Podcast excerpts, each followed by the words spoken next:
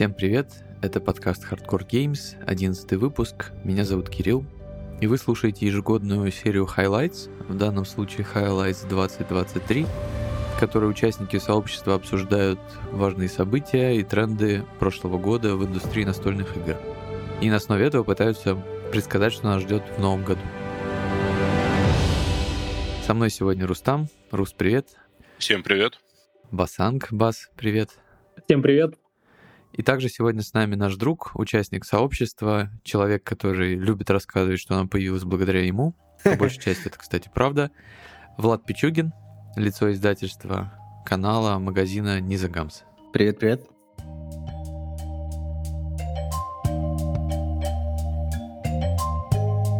Сегодня будет много разных тем, о которых я как минимум предложу поговорить. Давайте начнем с того, что мы поговорим про конвенты в 2023 году. В первую очередь я хочу поговорить об этом, потому что был такой постковидный нарратив о том, что конвенты вообще не очень нужны, все эти эссены, PAX Unplugged, можно провести вообще digital эссены, и этого достаточно. Рус, ты вроде следишь более-менее за этим или много? Что ты думаешь?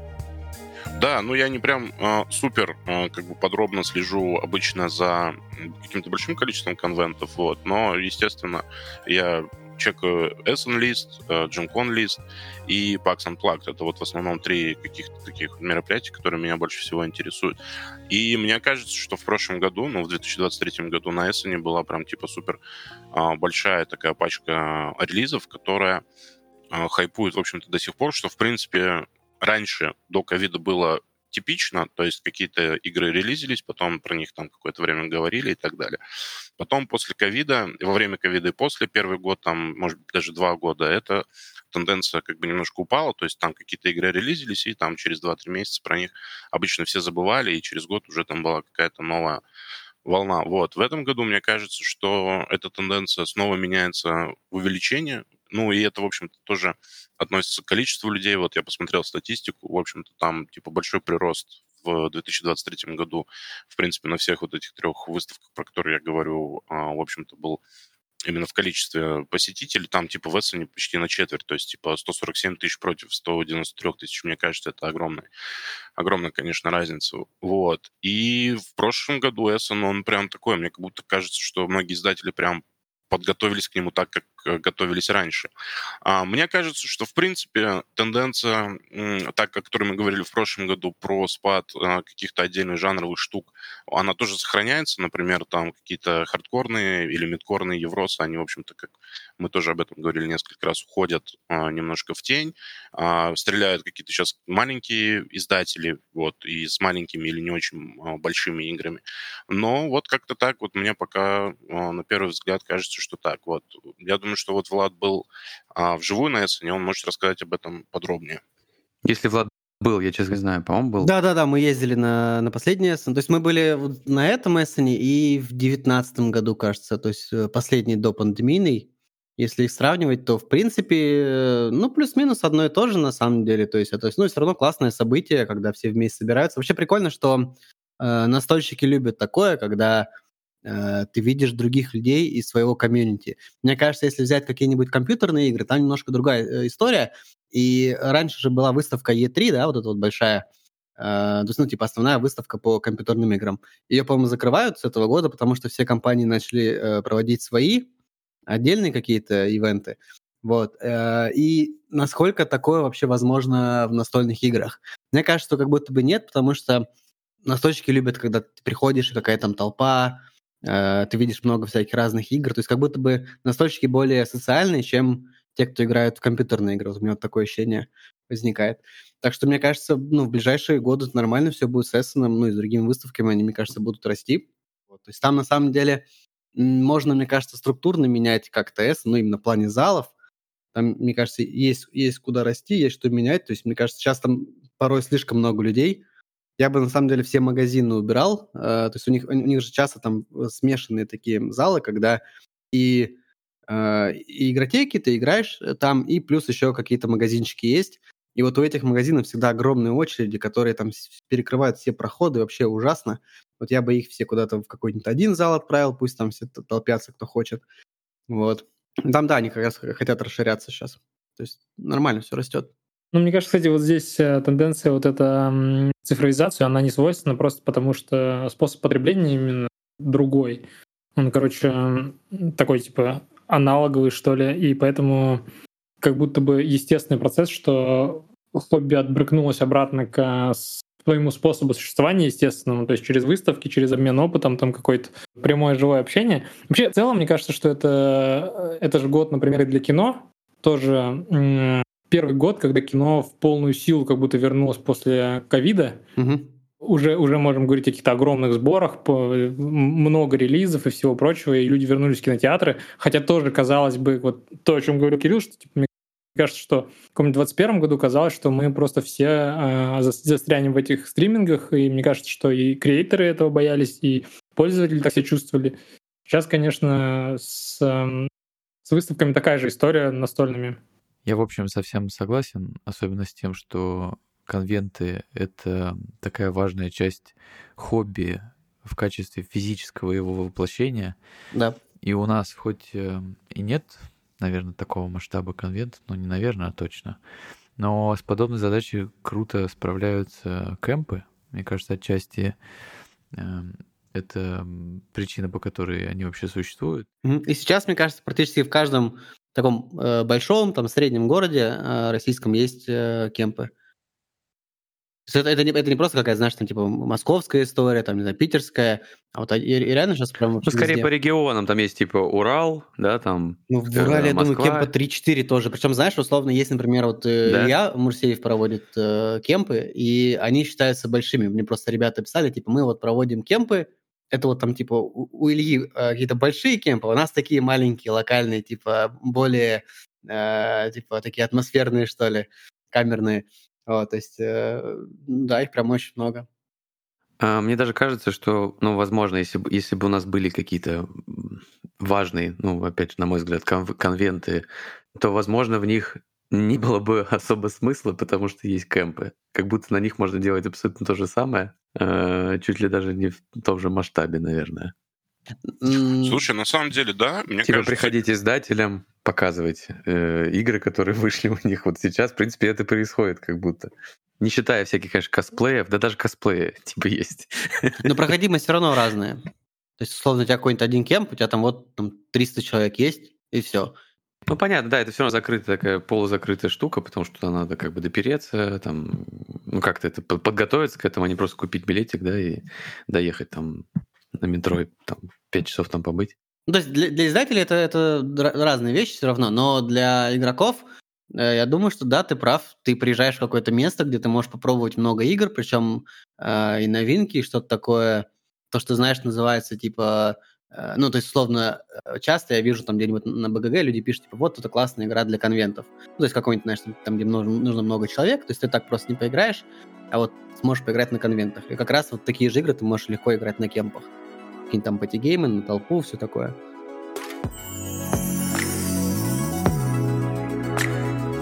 Слушайте, опять же, возвращаясь к э, конвентам как к каким-то э, важным двигателям индустрии, есть какое-то ощущение, не знаю, динамики, качества релизов, количества релизов? Просто там чуть там говорил об этом, но вот, может поконкретнее как-нибудь. Вот я не знаю, даже Влад, если сравнивать там 19 год Эссен и там 23 да, он же был 23 Эссен. Mm-hmm. Есть такое ощущение, ну, не знаю, больше релизов или они, не знаю, мне кажется, что количество их э, растет действительно, просто потому что сейчас э, проще гораздо э, издавать игры, чем раньше. И, ну, именно в плане, знаешь, типа первую игру, например, гораздо проще сейчас сделать. Потому что у тебя уже есть все инструменты для этого. У тебя есть э, уже опыт э, других людей. То есть тебе гораздо проще именно игру издать, и поэтому очень много там авторов, там каких-то молодых издательств, э, молодых авторов есть э, на Эссене. Вот. Мне кажется, знаешь, что меньше стало? Мне кажется, сейчас меньше каких-то громких хитов от больших э, известных компаний. Есть какой-нибудь CGE взять. Вот мне кажется, что CGE как будто бы с каждым годом они все менее и менее громкие игры выпускают. Вот, то есть, словно лет пять назад, как будто бы у них более громкие игры были, чем сейчас. Ну и в целом, вот, если сравнивать с другими большими компаниями, мне кажется, там такая же тенденция. Слушай, мне, знаешь, это кажется на самом деле связано с тем, э, что, в принципе, ну вот э, компании, которые регулярно стреляли хитами на Эссене, это вот как раз-таки этот сегмент мидкора, и сейчас, э, ну, это объективно, как бы, не знаю, мне кажется, что это объективно, я, конечно, могу ошибаться, но тенденция бы, к спаду интереса к этим играм, она заметна. Вот, например, в 2022 году там на Essen, да, приезжали все те же самые там а, Board and Dice, там CGE, еще кто-то, там Сухи приезжал со своим издательством, я забыл, как его а, как оно называется. Vicious. Вот, там типа да, там типа были игры вот эти Woodcraft, Телетиум, кто-нибудь вообще про них помнит сейчас? Ну, типа, все до сих пор играют там в какие-нибудь э, тиуаканы, которые собирают как раз-таки э, много денег на то, чтобы, ну, типа, на новые издания красивые. А вот новинки, ну, вот, допустим, ребята тоже играли в Нуклеум, а, я так понял, что, ну, все как бы не очень в восторге оказались. То есть, мне кажется, это, в принципе, такая тенденция, которая сказывается вообще на всем хобби. А кроме таких игр, больше, в общем-то, на Эссен никогда особенно а, супер новинок и не привозили, потому что, типа, большие компании, которые делают там а, в Америке игры, они обычно привозят только демки или какие-то там свои прототипы кикстартеров. Вот. Зато на этом Эссене, вот мне тоже кажется, ну, так чисто визуально, как бы, очень возросло количество всяких инди и маленьких издательств. Допустим, вот эти же ребята, которые сделали а, а, битву Версаль, как вы перевели? Ну да, как она битва будет? за Версаль. Да, битва за Версаль. Вот, ну то есть и там вот это, еще там две соло игры. Мне кажется, что вот так, такого формата mm-hmm. как раз-таки компания, они прям типа супер сейчас а, в топе. И это, в принципе, видно и по американским конвентам тоже. Ну, я согласен. Э, еще вспоминаю этого издателя, который Влад любит, которого они издают. Э, ну вот Terrorscape, я забыл Джеффри. Как этого автора зовут, Влад? А, Джеффри CCH. Да, мы, кстати, тоже. Нам нужно спросить, как, как, как это правильно читается. Но не, не факт, что они знают, как это правильно читается тоже. Сейчас э, вернемся, может быть, кстати, продолжим какими-нибудь там темы из зарубежного ритейла. Я просто чуть-чуть чепотку справедливости верну. CGE все-таки не настолько, наверное, имеет такой банальный ростер, как э, име- имел в виду Рустам в плане вот мидкора. Потому что CGE там довольно не банальные игры. Ну да, кстати. Никак, никогда банальными не были. Может быть, самое банальное, что у них было, опять же, вот в рамках вот того, что ты называешь мидкорным, ну, типа ты имел в виду евро, да, всякие такие более обычные, это типа какой-нибудь Арнак. А так-то там это все игры хватило, там эти всякие uh, Through the Ages, Galaxy Tracker переиздание, да, которое mm-hmm. недавно было, там, ну, даже если мидкорные евро, то они все равно очень необычные, там всякие Dungeon Лорды и вот это mm-hmm. все, оно все старенькое, конечно, но э, CG не настолько банальное издательство, как вот э, э, что ты имел в виду, при этом я с тобой согласен по поводу всего остального. Может быть, я что-то не помню или как-то не слежу, но мне кажется, у них просто игр меньше стало. Мне кажется, на самом деле, ощущение. большие издатели, они как-то медленнее реагируют на то, что происходит. То есть, знаешь, сейчас почти все, ну, то, то есть, условно, э, тот же Board and Dice, вот они что делают, то и делают каждый год. И они даже не пытаются меняться. Uh-huh. Хотя... Потому что Board and Dice uh-huh. делают успешные довольно кикстартеры, извините, что перебил. Ну, то есть они берут эту Лагранху, переделали, сделали uh-huh. кикстартеры. Я не знаю, кстати, сколько так там, об этом сборы там. То есть я думаю, что им просто все равно, потому что... Это ну, работает. Наверное, да, и конвенты, наверное, не являются каким... То есть это скорее такой, может быть, отчасти ритуал, да, для многих издателей, что типа, ну, такой типа какой-то дедлайн, какой-то какая-то тусовка, да, какие-то, скажем, традиции. И вот такая история менее бизнесовая, чем, возможно, хотелось бы. Я думаю, что на самом деле это очень успешная модель. Ну, то есть, типа, все эти игры, они по меркам своим, ну, своих масштабов эм, они собирают очень хорошо. Я вернусь к CG, опять же, прошу прощения, при всем уважении к Хватилу, но его играм, типа, уже 10 лет. То есть, а, если посмотреть на последние 5 лет, 5, ну, не 5, хорошо, хотя нет, уже, в принципе, 5, а, на релизы CG, там, кроме а, Арнака, вот, в общем-то, ну, и переиздание каких-то старых, типа, штук, Galaxy Tracker, там особо как бы, ну, хороших игр-то и нет. Да вот, мало например, просто. Starship... Ну, э, я бы сказал не то, что хороших игр, а хитовых игр, которые прям вот Хитовых, да. хитовых, хорошо, да, хито, да, хитовых. То есть, типа, а, в 2020 году выходил последний доп сквозь века, и вот мне тогда кажется, что примерно тогда же выходили там какие-то новые релизы по Names, и с тех пор как будто, ну, не знаю, типа, сделку с дьяволом считать успешной игрой или нет, мне кажется, что скорее нет. Ну, да, при, при, причем э, мои же слова, то, что компании не пытаются как-то адаптироваться, что-то новое сделать, вот, например, сделка с дьяволом, это как раз какой-то такой явный эксперимент, э, необычный. Не очень понятно для чего, но мне очень понравился. я их я уважаю за этот эксперимент. Да. Я не понимаю, для чего он им, но... Слушай, ну они всю жизнь экспериментируют так-то. Все эти Galaxy тракеры, ну, много игр, мне кажется, у них, которые такие довольно... Ну, хотя ладно, да, обычные. окей. Это вполне себе, наверное, в их... Э, да. Ну, может быть, CG, опять же, это не очень, не очень удачный пример для этого всего. То есть, мне кажется, есть какие-то другие издательства, которые более такие, более консервативные, что ли. Тут на гора очень хорошая игра. О, это их игра? Да. Да. Слушай, ну это успешная да, игра. Да. Это хайповая, да, это типа, успешная. игра, да. Э, у которой в среднем, по-моему, даже лучше отзывы, чем у всяких там нуклеумов. И, ну, то есть, это, это хорошая игра. Да, их большой, типа, релиз, и, ну, типа, вроде как Эссен, на Эссене ее да. хорошо тоже принимали. Это одна из немногих, наверное, там, я не знаю, ну, игр, условно, есть 10, за которыми люди прям вот, ну, бегали, которые солдаутуются на всяких миниатюр-маркетах ну, сразу. Э, это, опять же, это те же телетумы. Мне кажется, через два года кто-то, думаешь, будет играть в Кутнахору? Не знаю, я, я просто говорю, я наблюдаю вот просто за тем, как вот появляется игра, да, как ее быстро покупают. Вот Кут на гору ты не мог купить после S на там месяц, ну, долго, короче. Всякие телетумы, телетумы, они вот прям вот э, везде всегда были, никто их там не раскупал, и вот Кут на гору было сложно купить. Мне кажется, это, ну, как наблюдение, это довольно показательно обычно. Ее часто обсуждают во всяких блогерах, там, в каких-то топах она постоянно там. Вот. Но это и запрос для сегодняшней индустрии очень жесткий. Типа, будут ли через два года играть мне, типа, ну, 99% того, что там привозят, не будет играть через два года, потому что там две партии во многих случаях это пробег коробки, да? Ну, непонятно, и... как это оценивать. Я имею, даже визуально она, mm-hmm. ну, мне кажется, она выделяется относительно телетума и вот всяких прям вот коричневых таких вот штук. Это факт, да. Типа, они кажется, они, они постарались что-то с ней сделать, ну, но вполне при этом игра евро и довольно понятно, но с интересными штуками. Ну, мне кажется, это вообще естественная, естественная история для такой, типа, для больших компаний иметь инертность такую в, ну, в рамках проекта. Если мы возвращаемся к главному топику, для больших издателей это естественно, мне кажется, ну просто как и для в любом бизнесе есть какая-то э, штука, в которой ты набрал каких-то людей, которые могут определенные вещи и э, разрабатывать на в течение какого-то времени, и сложно тебе эту махину развернуть и быть в этом плане подвижным.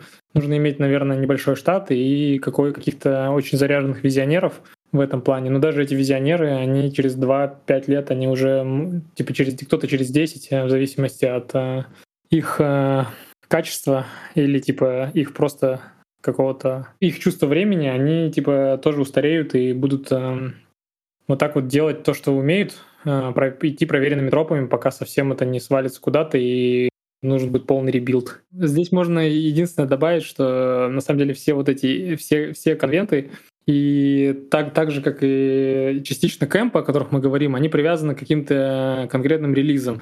Ну, то есть э, на, на кемпы едут по, по, пощупать, поиграть в то, что не могут поиграть так. На, конвен, на конвенты едут за эксклюзивом, и поэтому в России это не так сильно развито. Говорят, что вроде как игрокон вернется в 23 году, но вернется он тоже по понятным причинам, потому что у Hobby World, World какое-то дикое количество релизов в этом году. И как бы это супер логично, что они его проведут. Hobby World в этом году, по-моему, две студии купили, да? Дизайн-студии. Ну, а а какая вторая?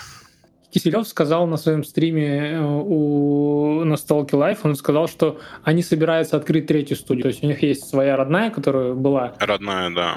Да, и вторая, вторую, которую они купили, это Open Border Studio, это Лашин, Тузовский, Колупаев. Э, я, я не знаю, в какой градации они там, короче, внутри. А третью они только анонсировали, что она будет, и там даже непонятно, что это.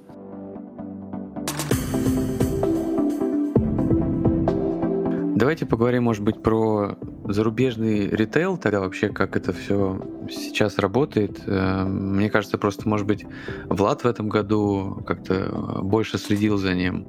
Была еще такая мысль, что, возможно, чуть поменялось э, соотношение ритейла и краудфандинга всяких кикстартеров и так далее, вот лично у меня сильно поменялось. И это произошло довольно, ну, как бы естественно. То есть у меня явно сместился, ну, как-то фокус на то, что я... У меня в этом году гораздо меньше было киков, которые поддерживал. По разным причинам, сейчас обсудим, но э, я, я сам вижу, что я охотнее и проще беру какие-то вещи в ритейле, и они э, чаще просто выходят в ритейл напрямую, просто, да, то есть без всяких кикстартеров и так далее. Есть у кого-то какие-то мысли на тему? Да, в принципе, у меня такая же тенденция, что в прошлом году я очень мало поддерживал какие-то проекты на краудфандинге, практически вообще этого не делал, если честно. И мне кажется, что особенно ну, к концу года в ритейле вышло очень много проектов, которые могли бы теоретически несколько лет назад, может даже два или три года вполне себе успешно стартовать на Кикстартере. Вот. Первый пример, вот мне кажется, что игра а, World, World Wonders, которая от издательства, которое сделало Бразилию, э, бразильского, mm-hmm. собственно, издательства, издательства.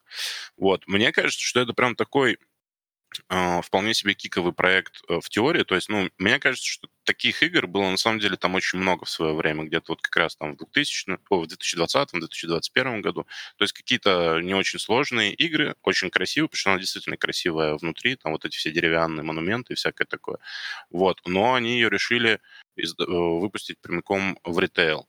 Потом еще всякие такие штуки типа э, Days of Wonders, Wonders, да, которые типа с Ticket to Ride Legacy или вот эти всякие такие большие релизы типа Hit Pedal the Metal, потому что там внутри на самом деле контента тоже очень много. Я понимаю, что Days of Wonders никогда не, не выходили на Kickstarter, но мне в принципе кажется, что игры сейчас в ритейле, они по комплектации вполне себе повторяют как бы вот это вот, ну, какое-то минимальное требование там успешных проектов условно 2020-2021 года.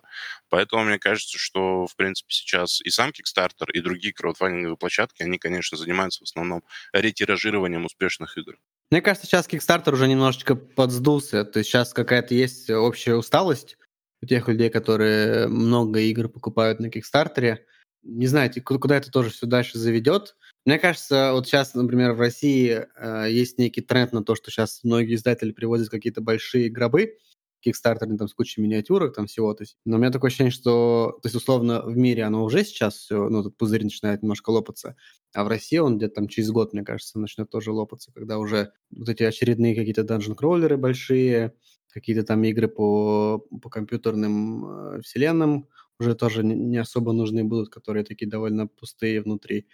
Вот, мне кажется, это потом когда-нибудь аукнется. Вот, то есть интересно тоже, куда Kickstarter, как он дальше будет развиваться. Мне кажется, все равно там, ну, всегда какой-то кризис, да, потом, потом все равно какой-то подъем будет, просто немножко как-то поменять направление. Я все жду, когда появятся уже какие-то технологичные штуки на Kickstarter по настолкам. Вот, мне кажется, это может быть какой-то такой следующий виток. Но это не то, чтобы прям там в этом году, там через год, через два, но типа через пять, мне кажется, будет больше каких-то технологических штук. С Kickstarter, мне кажется, в этом году э, пропал, ну вот этот вот не то, что вау-эффект, а что когда ты заходишь там почти на каждую там вторую страницу проекта, и ты, ну, ты как бы удивляешься, о, здесь типа куча там контента или там какие-то новые необычные штуки. Вот в этом году как-то все было чуть более обычно, да, может быть, конечно, ну, короче, не было никаких таких революционных э, проектов, да, ну, в кавычках. Часть, мне кажется, из-за этого просто израсходовали, знаешь, идеи и поводы для того, чтобы выходить на Kickstarter. А сейчас мне еще пришла мысль в голову, а мне кажется, что, может быть, это связано с вообще историей э, всемирной логистики и вообще общей проблемы с этим. Э, когда ты, выходя на Kickstarter, ты называешь какие-то даты, э, которые выполнение которых отчасти являются твоими, скажем, репутационными рисками, да, если ты их не выполнил. И порой гораздо проще, типа, ну, как бы это не делать, а просто открыть приордер на миниатюр-маркете, и там можно ждать его вообще годами. И вот как приедет, как, как сделаешь ты это, так вот ты как бы и продашься. Никому ты ничего не должен, типа, никто тебе не будет ставить двойки там на BGG за то, что там провафлил месяц или три года. Но мне кажется, это, короче, отчасти вот с этим связано. Мне вот буквально эта идея только что, что пришла в голову, и, возможно, все вот эти выходы напрямую в ритейл — это один из больших, ну, как бы, последствий проблем с логистикой. Насколько я понимаю, кстати, в первую очередь в Европе. В Америке вроде проще с этим. Не, ну, логистика потихонечку налаживается. Там, на самом деле, знаешь, у меня такое ощущение, что когда э, издатель говорит, что у меня какие-то проблемы с логистикой, он под этим может э, э, спрятать какие-то другие проблемы, которые у него возникли в целом. Ну, и, или не только у него. То есть это на самом деле, ну, мне кажется, издатели могут так э, маскировать какие-то другие штуки.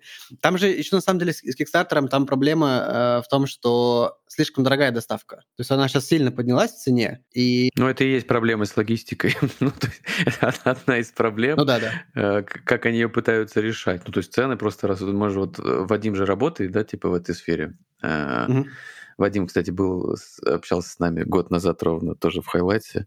Ну, короче, он говорит, что особо ничего не меняет, лучше не становится. То есть как вот есть проблемы с этими, когда в одну сторону едет груз, да, там на кораблях вот эти доставляют там что-нибудь из Китая, mm. а обратно это не могут отвезти, потому что оно не загружается. Ну, то есть вот этот вот какой-то пузырь там вот этих вот э, контейнерных перевозок. Да-да-да. И, и поэтому растут цены. То есть, короче, по крайней мере, со слов тех, кто работает в этом, говорят, что лучше не становится, мягко говоря. Угу. Ну да, но видишь, это, это не то, что в плане сроков, это больше... То есть когда, когда задерживается компания на год, э, ну, то это явно не то, что в логистике там какая-то проблема. Там ну, я, я про сроки, это как одна из, да, один из вариантов, я имею в виду, что это и цены, и вообще общая вот это вот херой. Ну так, мысль просто. Да? Ну да, да, то есть, то есть сейчас действительно плохо все с этим, и многие отказываются поэтому, да. Kickstarter? Мне, мне, мне кажется, что да, типа, это интересная мысль, потому что ты еще в Kickstarter очень большую логистику закладываешь, когда индустрия все-таки растет довольно динамично, наверное, типа, ну, то есть все больше там э, регионов открывается для развития, и дистрибьюторов становится больше, и они мощь какую-то обретают, и их предложения, наверное, они тоже типа лучше, чем предложения каких-то логистических компаний на каких, какого-то конкретного кикстартера развести это по всему миру. Это может быть тоже здесь э, такой причиной общего такого падения. А еще я обратил внимание по поводу, опять же, краудфандингов. В этом году у меня гораздо больше проектов, ну точнее, э, относительно прошлого года больше проектов на других площадках, чем на Кикстартере. Там GameFound, BakerKit. На BakerKit сейчас сидят все э, игры издательства которые Moonrakers, Veiled Fate, я забыл, как mm-hmm, называется, mm-hmm. Ivy Games, Ivy по-моему. Games, да, да. да, потом э, переехали туда Верли Гик. Короче, вот как будто, знаешь, такие самые модненькие, стильненькие издательства, они почему-то переехали на, на Бакеркит. Может быть, он, он у них как-то ну, б- ну как-то их по-другому там завлекают, да. И мне, кстати, BakerKit очень нравится как платформа, они mm-hmm. приятно там что-то, ну, как бы сидеть, наблюдать. Там есть всякие прикольные функции там с онлайн-трансляциями, когда издатель запускает проекты, ты можешь живую смотреть там как-то.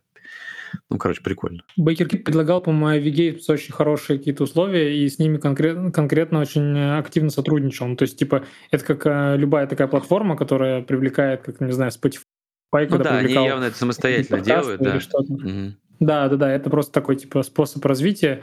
Тут, наверное, интересно, что вообще ну, это естественный процесс, что типа был один Kickstarter, и он как-то диктовал, диктовал э, всю вот эту моду, э, сильно очень дал типа культурный импакт на настольные игры в целом. И естественно, что он должен был, типа, у него должны были появиться альтернативы, и это скорее, наверное, тоже твой декадентский э, элемент здесь. То есть это идет на спад, и поэтому этого становится много. Наверное, золотая эра проходит. Э, не наверное, наверное, точно. Уже прошла, позади, типа, я не думаю, что... Не, ну, мне интересно, на самом деле, будет, будет, ли, будет ли реально культурный импакт от uh, Baker Kit или GameFound такой, какой он оказал, типа, на геймдизайн в целом, типа, сам, ну, какой оказал сам Kickstarter. Давайте тогда поговорим о родном и самом близком по поводу Э, локального рынка, рынка локализации.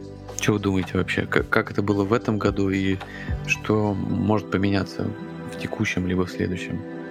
Да, в целом все нормально. Игры, условно, там, процентов 80, которые там появляются, хорошие, они будут потом локализованы в России. То есть остальные, условно, 20% не дают, а так, мне кажется, 80, наверное. Вот. Э, ну, цены, конечно, дорогие, цены высокие. Вот, то есть это, это да, что делать. Курс такой, и ну, у нас все, э, все цены всегда привязаны все равно э, к валюте, даже если это все в России производится, все равно там роялти платишь в валюте, никуда ты то не денешься.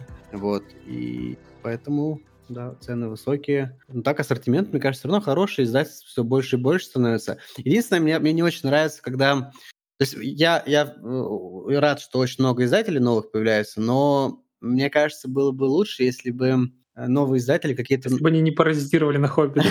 Не, знаешь, если бы они придумывали какие-то новые модели, новые схемы или какая-то какая новая аудитория у них была.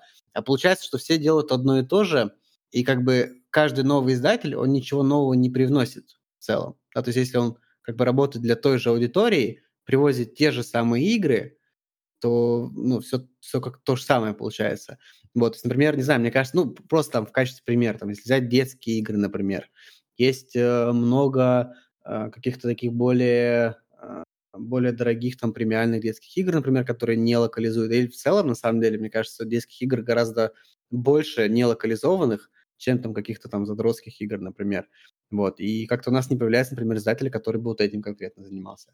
Или вот еще какие-то ниши находить новые, там какие-то э, пати-геймы такие прям попсовые, например, издавать. Ну, то есть все равно какие-то есть вот ниши, куда почему-то никто не идет.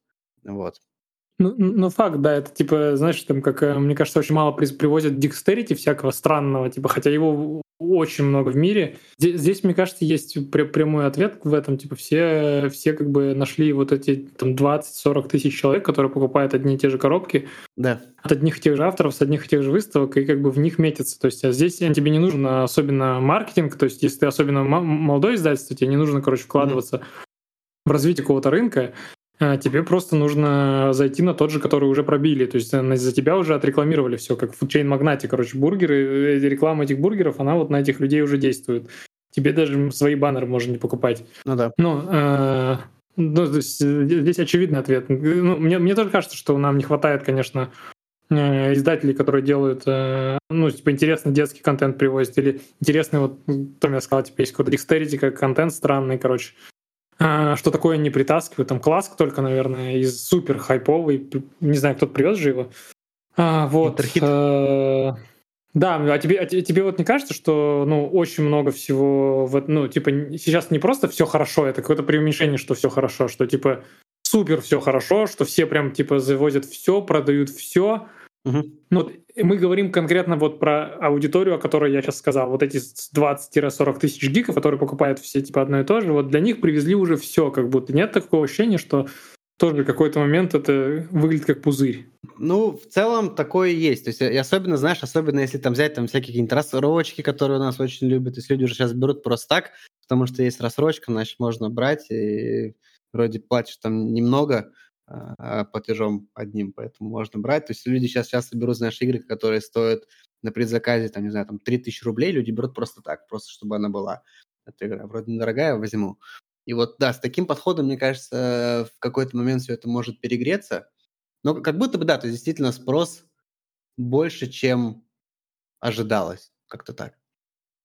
А можно я вброшу мысль, пока далеко не ушли? Я думаю, что, ну вот я так вот по, по виду, мне кажется, что в ближайшее время должно произойти какое-то событие, типа там какой-нибудь предзаказ э, локального какого-нибудь издателя, может быть новенького, который э, вы будете ждать там, не знаю, вместо э, полугода год, и в конце э, вам скажут, что типа, сори, чуваки, мы не вывезли, и как бы пуньк. Потому что перегрев мне кажется, не просто в какой-то красной зоне, он уже прям в бордовой. Потому что мне это напоминает вещи, как, ну, я наблюдал какие-то подобные штуки, совершенно связанные с другими там сферами, когда как бы приходит какая-то новая вещь, ну там, я не знаю, например, какой-нибудь не знаю, музыкальный жанр, да, его там начинают, появляется какое-нибудь, не знаю, концертное агентство, которое начинает возить типа артистов этого жанра, а потом чуваки, которые ходили на эти концерты, они такие, о, слушай, да это же легко сделать, это ты берешь, открываешь э, Gmail, э, пишешь вот этому, вот на эту почту, и тебе там отвечают, ты платишь там столько денег, оказывается, это очень легко, типа взять, ну, я имею в виду в, в кавычках легко, не так сложно, как казалось, что можно просто напрямую написать, привести этого чувака, снять площадку, продать билеты, как бы и все. На самом деле, ну то есть схема как бы с локализацией игр, она ну, несложная. И мне кажется, в какой-то момент просто очень много людей это ну, поняло, поняли, что можно и Э, потратить ну, не огромную там кучу денег, сделать неплохой инфоповод, создать себе паблик, группу, там набить ее быстро людьми, и как бы и все, опыт, и типа российский издатель. Вот. Эм, И я говорю, что мне кажется, что в ближайшее время мы увидим какой-то такой вот, знаешь, э, настольный скам, э, возможно, не сознательный, а просто по неопытности и по дурости. Ну, то есть я не к тому, что это типа прям мошенничество или что-то такое, но я бы с большой осторожностью вписывался во всякие проекты, предзаказы э, новых издательств. Не знаю, будь, будь я на месте э, ком-то, кто в них вообще участвует. Вот. Эм. Ну, особенно, когда, знаешь, особенно, когда, например, э, издательство объявило, что оно там привозит уже много игр, там уже какие-то контракты, контракты подписали, уже там деньги перевели условно, причем там какую-то одну сумму перевели, думая, что потом они получат вторую сумму, э, точнее, что они потом получат э, деньги от людей, чтобы потом перевести вторую сумму. Вот, но при этом они да, могут оборотка не собрать. не бесконечная, да. особенно у, да, у молодых там небольших э, издательств. Мне кажется, что некоторые прям перебарщивают люто, ну, ну то есть прям вот э, с количеством проектов. Я не, не буду говорить названия, ну, то есть не суть важно, потому что их реально уже очень много. И э, большинство, как бы, вот ты говорил про такое, скажем, творчество, когда издатель новый должен попробовать изобрести велосипед, да, чтобы стать, э, ну, скажем, какой-то важной единицей, mm-hmm. да, вот в этом море всех издателей. Мне кажется, что это абсолютно нереально, просто не потому, что они не хотят, а потому что это подобные эксперименты, это скорее бремя издательств, которые уже побывали у которых есть какая-то оборотка, mm-hmm. которые могут рискнуть, э, потому что, ну, я вот не представляю, как я какой-нибудь там чел из, э, не знаю, какого-то города, пусть там миллионника, да, но я взял там не знаю, какие-то свои сбережения, там открыл какой-то небольшой вот это издательство-локализатор, и я начинаю делать там, детские игры. Типа надо либо настолько типа разбираться вообще в рынке, но если ты уже разбираешься, ты скорее уже где-то где ты существуешь. Ну, то есть, либо ты где-то работаешь в каком-то издательстве, либо, ну, короче. Э, мне кажется, это бремя все-таки вот ребят э, типа тебя, которые могут как-то сделать что-то необычное, скажем, да, и попробовать, точнее, поэкспериментировать и э, такое своеобразное творчество. Ну, кажется, да, да, да, это как раз такое, знаешь, это, это как раз предпринимательство, то, что, ну, потому что в моем понимании вот это и есть предпринимательство. Ну да, ждать от этого. То есть это должен быть какой-то какие-то уникумы. Пока все, что я вижу от новых там издательств, это издания игр, которые не берут большие локализаторы. Угу. Они считают, что это типа вот маленькое и необычное, поэтому оно нужно. Ну, да. Э, впечатление такого не производит, особенно их результаты на предзаказах.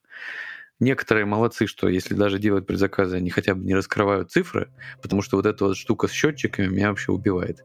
Зачем делать эти счетчики, если ты продаешь две коробки из 900? Ну, типа, ты сам себе в ноги стреляешь.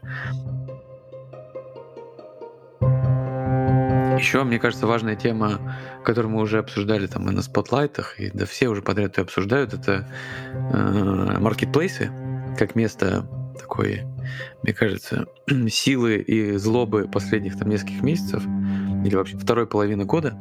Что вы думаете по этому поводу? А, лично у меня, вкратце скажу, что я вообще, по-моему, перестал вписываться в предзаказы, потому что я просто, наверное, оборзел.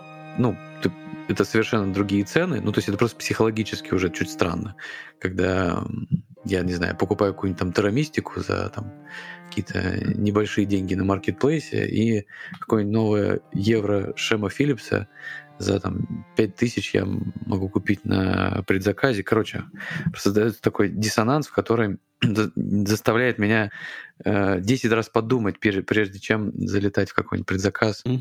ну, как бы на, в классической форме думаю реально в несколько раз больше, чем обычно. Потому что раньше это было легко. Я такой, типа, куплю, потом, если вообще не захочу играть, продам прям как купил, ничего страшного, там, 10 минут вопрос. Вот сейчас вообще не так. Я только э, скажу, что сейчас действительно тенденция такая, что купить игру сильно проще, чем продать. Раньше было наоборот.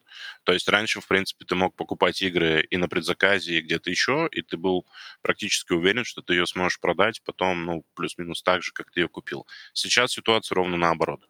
Ты про локализации или про Про локализацию. Любые? Я вообще про... Ну, нет, я про локализацию. Ну, потому что я вижу, что, во-первых, сейчас появилось очень много людей, которые привозят все, что угодно, уже вообще все, что угодно, вот. И локализуется вообще все, что угодно сейчас, в принципе. Поэтому мне кажется, что особенно ну, в сравнении с маркетплейсами на барахолках просто очень-очень тяжело продавать игры, поэтому... То есть предложение больше, чем спрос? Вообще, мне кажется, прям вообще тотально больше. Мне кажется, это справедливо и для нелокализации, потому что, ну, мы опять же обсуждали это, что появилось много, скажем, посредников, назовем это так, магазинов типа онлайн, mm-hmm. которые помогут тебе привести там какие-то игры нелокализованные, и люди охотно этим пользуются. Ну, то есть они не хотят париться с форвардерами, они готовы переплатить там вдвое или там еще больше, но как бы купить, что им надо. Вот. Угу. Ну, у меня вообще мысли, э, тут много мыслей на этот счет. Э, тоже слушал много издательств, когда э, всякие там стримы были, да, предновогодние. Э, многие об, об этом говорили. Э, часто сводится все к тому, что типа там что-то хорошо для рынка, что-то плохо для рынка, а это уже всегда очень субъективно. И там ну, типа, каждый, каждый разные вещи вкладывает э, там, в понятие хорошо для рынка или плохо для рынка. Э, мне кажется, что... Э, опять же, тут, тут много участников рынка. Есть, например, то есть есть всегда э, конечный потребитель, да, то есть люди, которые играют на столке. Есть э, издатели, есть э, магазины. Э, и, соответственно, для магазинов... Ну, то есть магазины кто-то кто-то считает, что, например, физические магазины уже не нужны. Потому что я там покупаю игры на предзаказах, я покупаю игры э, на, на маркетплейсах, мне физические магазины не нужны, да, зачем, ну, можно их смело убирать. Но э, как раз вот тут, вот в моем понимании, вот физические магазины как раз очень нужны для рынка, чтобы он рос чтобы появлялись новые люди, э, которые заходят в магазины, они заходят, не знаю, раз в год перед Новым годом что-то купить э, в подарок какую-то настольную игру. И вот чтобы они раз в год зашли и, ну, и вообще могли как-то попасть к нам в хобби, нужен, нужен физический магазин. Э, нужны, например, YouTube-каналы, об играх. Какие-то видео, которые будут э, широко заходить там разной аудитории. Вот эти вещи, они, прям супер нужны, и мне кажется, без них э, не будет э, ничего расти. Это что, например, когда вот игротеки, да, мы в Москве проводили, я всегда понимал, что э, не нужно сильно закапываться в каких-то постоянных людях. То есть постоянно люди, ну, безусловно, нужно о них заботиться, но не, не стоит забывать о новых людях. То есть все, все время какой-то должен быть новый приток, иначе все умрет рано или поздно все равно. То есть оно будет медленно, медленно, постепенно умирать, без новой крови. Вот, и тут то же самое. То есть, например, физические магазины нужны. А физические магазины и маркетплейсы – это такая вещь, с одной стороны, э, как будто бы одни э, не будут существовать, если будут хорошо развиваться другие, то есть, типа, если маркетплейсы сильно развиваются, то кого-то физические магазины не нужны. Но, с другой стороны, многие физические магазины, они же продают тоже через маркетплейсы. То есть, условно, если я, если я как, как, как издатель продаю какую-то игру физическому магазину, он эту же игру размещает на маркетплейсе. То есть, условно, есть какие-то издатели, которые запрещают так делать другим, но, но, но например, вот мы, мы, мы не запрещаем, и ну, многие другие тоже не запрещают. И, соответственно, э, какую-то нашу игру будут продавать физические магазины э, в маркетплейсах. И будет казаться другим людям, что как будто бы мы, например, это продаем. И, соответственно, они там могут цену ставить любую. И, ну, то есть, или там, ну, они могут как-то поменять, или там какие-то, как, каким-то вообще непонятным э, алгоритмом меняется цена маркетплейса, вообще непонятная история. То есть она, например, может там сильно упасть, или там какие-то скидки будут, там что-то еще. И, соответственно, там цена будет, например, сильно дешевле, чем э, была у нас на предзаказе. Мне, мне такое сильно не нравится. И, ну, потому что это просто это неуважение к людям, которые у тебя купили игру на предзаказе. Да? Это прям очень сильное неуважение, так, так явно не должно быть. Вот. И даже часто бывает такое, что физические магазины тоже это понимают. Ты им говоришь, что, что ребят, не нужно такую цену ставить. Они такие, ой, да, там пропустили случайно, так получилось. Они, они тут же меняют. То есть все это понимают, но сложно просто это контролировать. Нужно это контролировать там по всем играм, по всем маркетплейсам, там э, куча каких-то магазинов все это делать. В общем, просто маркетплейс это какой-то бардак получается. И очень сложно это контролировать, очень сложно делать какие-то какие общие правила для всех. А как будто бы, когда вот много разных людей, есть люди, например, которые любят брать игры на предзаказе, есть люди, которые любят брать в физических магазинах, есть люди, которые любят брать на маркетплейсах. Э, и нужно как-то их всех уравнять, чтобы всем было комфортно, всем все нравилось, чтобы не было людей, которые будут беситься из-за чего-то, ну, ну из- из- за цены обычно. Вот.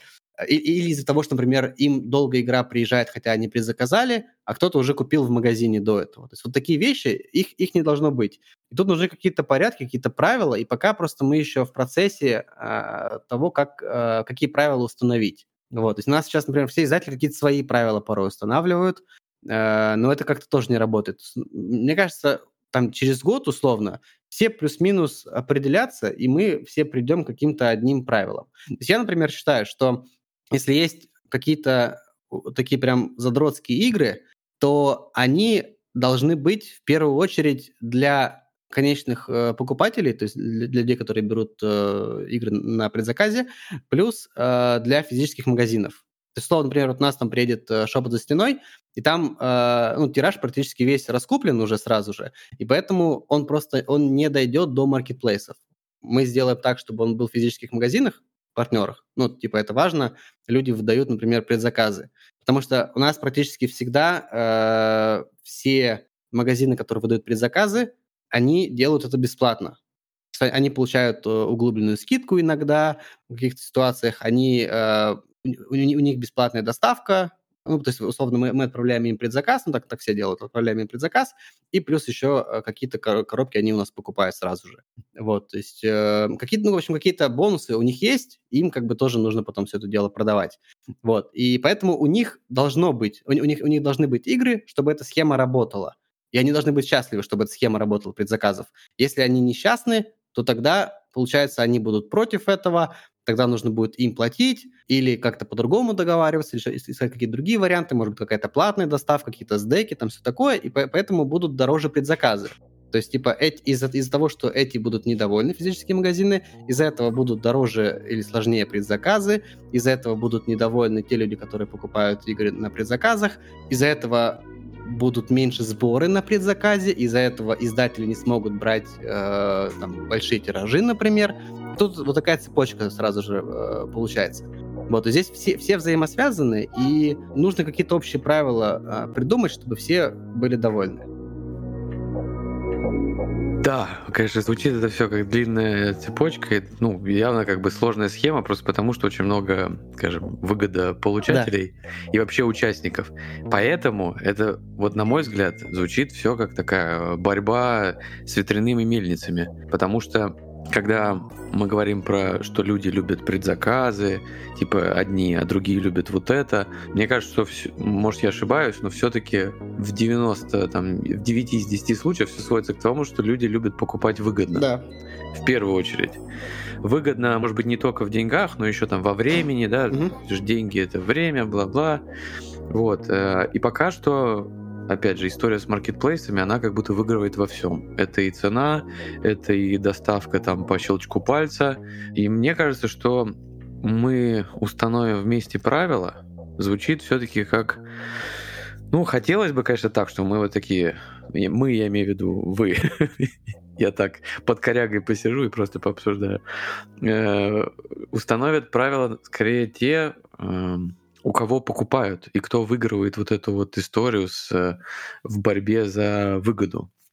Потому что звучит довольно романтично, что как бы конкуренты, да, там разные, не знаю, какие-то магазины сядут там и такие, типа, давай мы вот на одно согласимся, да, э, и не будем делать иначе ну вот не появится какой-нибудь один, который скажет, да нет, слушайте, я продам это все-таки вот маркетплейсом, типа, и пусть там это будет дешевле. При этом схема понятна с э, всяким, вот как ты сказал, да, там про Terrorscape, так делают вроде Hobby Games, но и то я, кстати, не очень понял, потому что очень много игр Hobby Games э, появлялись на маркетплейсах очень дешево. И я прям удивлен был, потому что, ну, это не очень на них похоже. Угу. Вот. Всякие там космические контакты со всеми там дополнениями. Может, они, конечно, выпустили какое-то количество невероятное там и пытаются их продать. Э, ну, много игр, короче, их появлялось ну, очень дешево. Вот. Э, а история, да, со всякими супер эксклюзивами, она как бы, мне кажется, самая рабочая, но опять же, она работает только если ты привез что-то реально типа особенное, да, там какие-нибудь, mm-hmm. не знаю, Ticket to Ride Legacy или да, Terrorscape тоже, на мой взгляд, выглядит особенно, и с ним можно такую историю провернуть. Но с, там, не знаю, с 90% игр такую историю, наверное, провернуть сложнее. Игры, я имею в виду, которые выпускаются для того, чтобы выпускаться.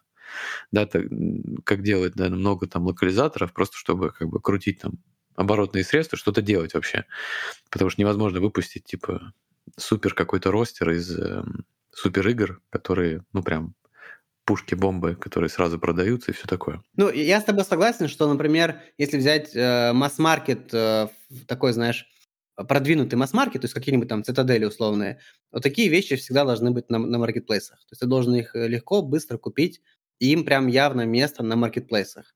Вот. То есть они, они не лишние, в том числе и э, в магазинах э, физических, но э, как будто бы они должны быть обязательно на маркетплейсах. А вот какие-то такие, знаешь, нишевые, прям вот такие вот то, что, то, что хайповое, то, что э, там дорогое, какие-то такие большие игры, мне кажется, не то, чтобы они прям обязательно должны быть на маркетплейсах, мое мнение. То есть им как раз место в специализированных магазинах, чтобы в том числе они развивались чтобы у них было что-то Да, я тоже так думаю, просто их, как будто их не очень много, потому что цитадели — это 90%, не знаю, вот в моем представлении какого-то розничного магазина, mm. да? Единорогу какому-нибудь навряд ли хочется продавать цитадели, условные, условные цитадели на условном маркетплейсе, нежели в своем магазине, да? Ну, наверное, потому что мы априори представляем продажу на маркетплейсе с ценой дешевле, чем ты это продаешь у себя в магазине. Наверное. Э, и, кстати, опять же, возвращаясь к истории с магазинами, мне кажется, мы это тоже чуть обсуждали, по-моему, на прошлом там спотлайте, что магазины, по крайней мере, в России, опять же, на мой взгляд, э, ребята тоже об этом говорили, в больш... большинстве случаев проваливаются как место такого типа социального магнита, что ли, да, для людей э, в хобби или для тех, кто как бы хочет как-то в это влиться. Во-первых, не у, не у многих есть вообще такая цель, а если есть, то выглядит чуть-чуть странно. Ну, на мой взгляд, там, не знаю, попытки каких-то там создания игровых столов э, в магазинах Hobby Games иногда кажутся странными. При этом подобную роль, мне кажется, прикольно выполняют магазины типа там Единорога, э, какие-нибудь там Гага, Лофт, вот эти вот штуки, потому что они ну, относятся к этому как-то иначе, да, у них там, не знаю, они создают там YouTube-каналы, они создают как-то, про, ведут как-то свои игры, какие-то там турниры, еще что-то. То есть они, у них есть такая цель, но у большинства такой цели нету. Поэтому вот эта история, типа, что нужен магазин, чтобы раз в год кто-то зашел, купил игру, и это типа поможет как-то это все развивать, ну, не знаю как-то я не очень понимаю, как это работает. Ну, как это работает? Человек, человек посмотри, человек не купит э, какую-то, ну, какой-нибудь Азул, например, просто так. То есть как, каким образом он, при, он купит Азул? Он, э, он не придет в магазин и возьмет Азул, он приходит, придет в магазин, спросит, что есть прикольного, э, опишет ситуацию, там, как он с кем хочет играть, и ему э, хороший продавец в магазине продаст Азул. Вот. А, и дальше он уже такой, типа, играл, посмотрел, там, что еще, какие там есть игры, абстракты, может выйти на YouTube там и так далее. Вот, то есть вот чтобы он Я это просто сделал. эту ситуацию гораздо проще представляю, сидя на жопе на диване, открыв YouTube, вбив тот же самый вопрос и нажав кнопку на маркетплейсе. Вот эту ситуацию гораздо легче представляю, чем я должен пойти в неизвестный магазин, который вот там вот где-то на остановке у меня рядом есть, но в него надо зайти, с кем-то поговорить, еще и вживую. Эм, То есть э, не, в целом... Как, это, кажется, звучит сложнее. Но при этом я понимаю, как это работает, когда магазин является такой точкой притяжения как такой социальный типа. Ну, то есть вот я говорю, mm-hmm. как какие-нибудь там единороги, там, ну, ты понял. Ну да, и, и сейчас очень многие региональные магазины, они тоже там те же кемпы проводят. То есть часто кемпы базируются вот на аудитории магазин. То есть это как бы магазин, игровой клуб, и там и кемпы, все такое. Сейчас они, в принципе, ну тоже, знаешь, прикольно, что кемп это какая-то такая дополнительная для них модель э, зарабатывания денег в том числе. Тоже Я просто сказал, что региональные магазины в основном закрываются. Я, я не то, что прям слежу, но выглядит как-то со стороны, ну, не знаю. Ну, сейчас грустненько. сложно. Ну да, и в целом сейчас физическим магазинам всем сложно. Да, да и как бы таким, знаешь, локальным интернет-магазинам сложно. Ну, действительно, э, маркетплейсы, они потихонечку убивают э, всех остальных. Это, это факт. И, ну, то есть, видишь, например, ты, ты считаешь то, что они как будто бы... Ну, то есть, ты, ты, например, из тех людей, которые считают, что да они особо-то и не нужны, эти физические магазины. Я, например, считаю, не что... совсем. Я считаю, что они нужны, может быть, не так нужны в таком количестве физические магазины, которые являются просто точкой, таким складом игр Мгм. с продавцом-консультантом. Вот, вот так вот я скорее думаю. Ну, не знаю, я, я например, если, если если помнить э, себя, то я вот э, как раз через э, магазин. То есть, по крайней мере, я вот первые игры купил э, в магазине, да, и ну, просто что мне посоветовали э, в магазине. В магазине Мосигры мне, естественно, посоветовали Шакала и Нефариус. Но не суть, ну как бы все равно ты потихонечку начинаешь с этого, там дальше там что-то еще, что-то еще. Но Вот, в то но- время и не было, условно, вот э, маркетплейса с супер низкой ценой и там, не знаю, куча обзоров там в Ютубе. А вот это, знаешь, это, это тоже, кстати, такая история, когда часто люди приходят в магазин физический, что-то там э, подыщут, посмотрят, узнают э, совет, поговорят с продавцом, а потом, да, да. потом идут э, покупать на маркетплейсах. И я Ну такое да. тоже такое периодически слышу, Полезно. люди, э, жалуются все время. Ну, это, это, это- это- это не связано с играми, на самом деле, вообще с чем угодно связано, там, с колясками Ну да. какие-нибудь, там, ну, с Мгм. чем угодно. Вот. И, ну да, это в целом такое, знаешь, тоже такая проблема э, есть у физических магазинов. Ну, тут ты, это, это больше про какое-то там, не знаю, ответственное потребление или типа того, когда ты там, ты заботишься о рынке, чтобы рынок развивался, чтобы там все это было хорошо, чтобы издателям было хорошо. То есть, ну, по, по сути, если ты, ты просто покупатель, да, тебе пофиг на, на издателя, да, как, как у него будет там жизнь дальше, по сути. Ты хочешь просто купить э, выгоднее игру. Вот, но с другой стороны, ты можешь задуматься о том, чтобы там хобби, в котором ты которое тебе очень нравится, чтобы оно развивалось, чтобы оно развивалось, там всем должно быть хорошо, э, и издателям, и, э, и покупателям, там, магазинам и так далее. То есть это такая, как видишь, сложная система, и каждый вкладывает э, разное э, там, понимание э, там, развития э, хобби. М- Мне кажется, мы ведем спор о процессе, который носит глобальный характер, на который на самом деле мы повлиять не можем. Ну, никакого консенсуса не будет. Все это утопия, что кто-то что-то о чем-то договорится. Это какой-то уже каскадный такой, каскадная такая история, она связана и с развитием Амазона, и с развитием вообще всего интернета, всего этого потреблятства и прочее, э, п- про- прочих э, исходящих из нее минусов и плюсов. Э, И здесь я согласен с тем, что, конечно, магазинам придется подстраиваться, придется быть э, лучше просто как, э, как experience, то есть быть э, как больше, чем магазином комиксов или больше, чем магазином пластинок. Я не знаю, мне кажется, что есть, короче, культура потребления, которую можно еще воспитать, но воспитать, конечно, ее можно будет не тем, что мы будем убеждать кого-то, ну, берите э, физически, потому что приходите в магазины, а тем, что магазины просто станут лучше или как-то так.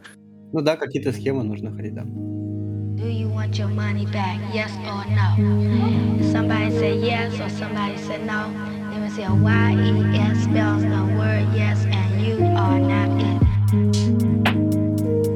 Я бы вообще в целом добавил, что я по большей части согласен с Владом. Вот, я считаю, что локальные магазины нужны. И это основной, в общем-то, двигатель всегда был хобби. И по поводу того, что ты сказал, Кир, по, ну, типа, что я могу посмотреть обзор. А, ну, типа, я 10 лет назад смотрел обзор там на Grizzled и спокойно заказал, типа, его онлайн и купил, но мне все еще хотелось приходить в какие-то, типа, места, чтобы играть с людьми и т.д. и т.п. И мне кажется, кстати, после ковида сейчас эта тенденция, ну, по крайней мере, вот судя по тому, что я смотрю там в тех же Штатах, э, вот эта вот история развития локальных магазинов, она прям как будто немножко возрождается.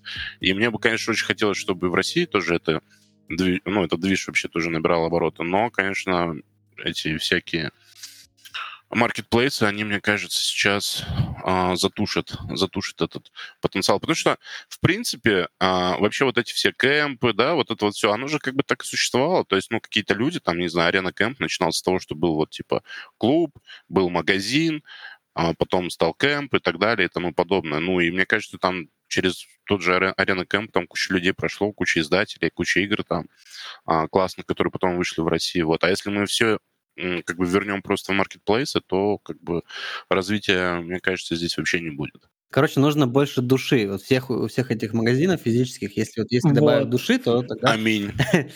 Да. Извините, я, я мысль подобью. Короче, при этом нужно понимать, что дофиг... Да я вообще такой, я говорил о том, что много таких мест, а оно просто не может существовать. То есть вот будет у тебя там, не знаю, То есть три тебе в Москве точки, типа. поставить, То есть есть единорог, пиндорог Хватит, и еще хватит кто-нибудь на там. Россию, да? Ну а зачем тебе... Замкадом. Сколько тебе нужно места для души? Вот у тебя Замкадом будет один магазин, один магазин, в который ты приходишь и говоришь, вот тут типа играют ребята, вот я пришел вечером, я с ними поиграл, купил игру, там пообщался. Тебе не нужно таких четыре. Не, ну понятно, ну, условно, Нет, тебе- нужно, тебе чтобы где-то сидели вахоебы, где-то сидели мотыжники, ну, где-то сидели еще... Где-то трик-тейкеры И я верю сидели. Я верю в такие штуки, ну, они наглядно работают. Я же привел примеры, там, тот же самый, говорю, единорог, там, Гага. Я, кстати, не, ну, я, я больше говорю про вот этот Техлофт, да, там, питерский. Да. Э, Вот, но я говорю, что таких мест много не может существовать. И особо поводов для того, чтобы становилось больше, чем сейчас, я тоже не вижу. Я, я не говорил, что мар- маркетплейсы типа класс, давайте еще. Я просто говорю, что они зададут эти правила, потому что на данный момент они, мне кажется, выигрывают эту выдуманную войнушку, и они объяснят, типа, как это будет теперь работать. Вот. И все остальные будут Оно никак не будет работать. Ну, типа, в рамках текущей парадигмы оно никак не, Не, я будет имею в виду, что типа вот смотрите, вот так вот это существует, а вы теперь делаете как хотите. Одни будут э, вставлять себе ссылки в посты, типа покупайте у нас в магазине и вот либо вот на маркетплейсах, другие будут игнорировать маркетплейсы, третьи будут просто там блокировать все к ним доступы и там не отдавать туда игры, а четвертые, наверное, изобретут какую-то, ну все-таки какую-то идею, которая заработает и все под нее подстроятся. Я вот в такой вариант верю, но Слушай, мне кажется, не в ближайшее кажется- время.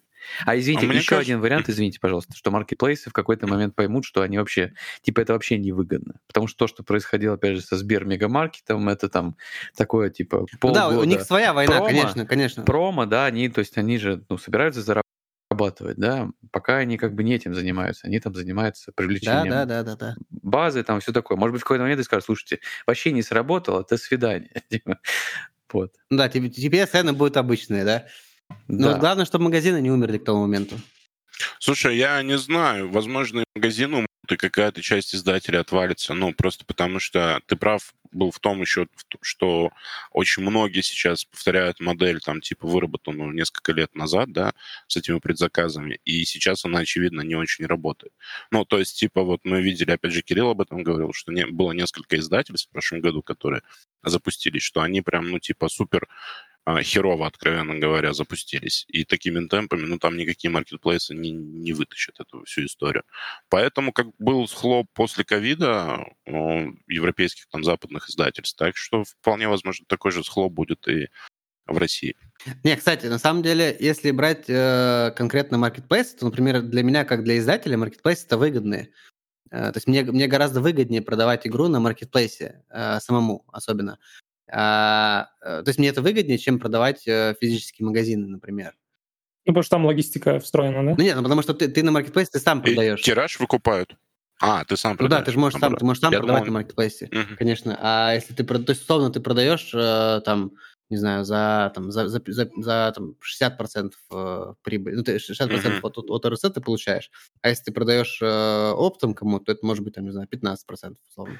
Ну, короче, это Ну, это тоже про- не говорит э, на пользу розничным магазинам, которые уже существуют. Ну да, но как я будто бы понимаю? просто э, издатели все равно должны поддерживать. То есть мне кажется, вот именно издатели должны поддерживать э, физические магазины.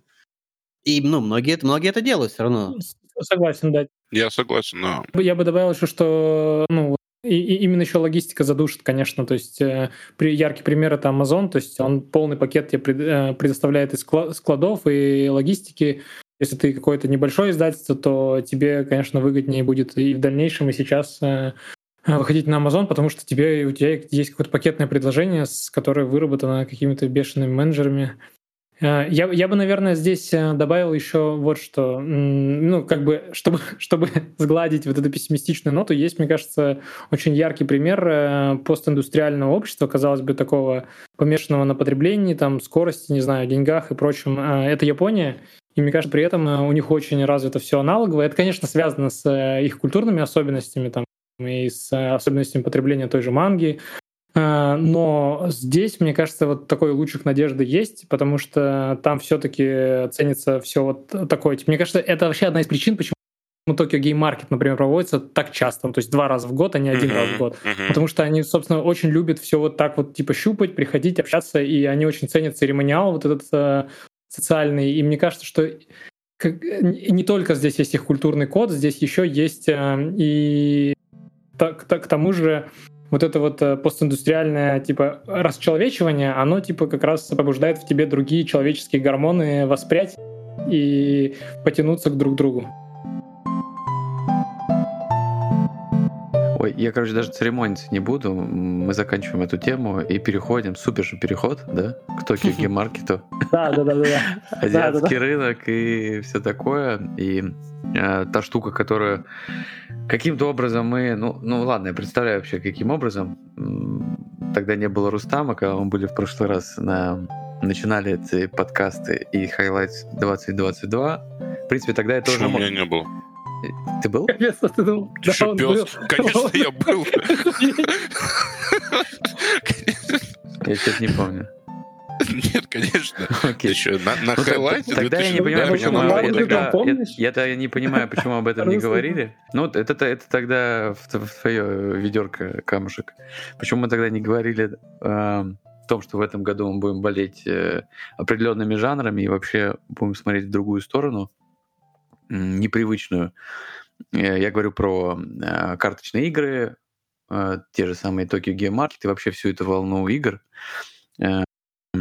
Мне кажется, это важная часть была этого года, по, по крайней мере для меня. Такой момент, когда ты ну, в существуешь, короче говоря, в каком-то контексте, там, не знаю, занимаешься каким, не знаю, любимым делом, еще что-то, и вдруг у тебя появляется вроде в чем-то очень привычном, что-то очень непривычное, у тебя как будто это все происходит какой-то динамический такой всплеск, и все чуть меняется. Мне кажется, это было как раз оно.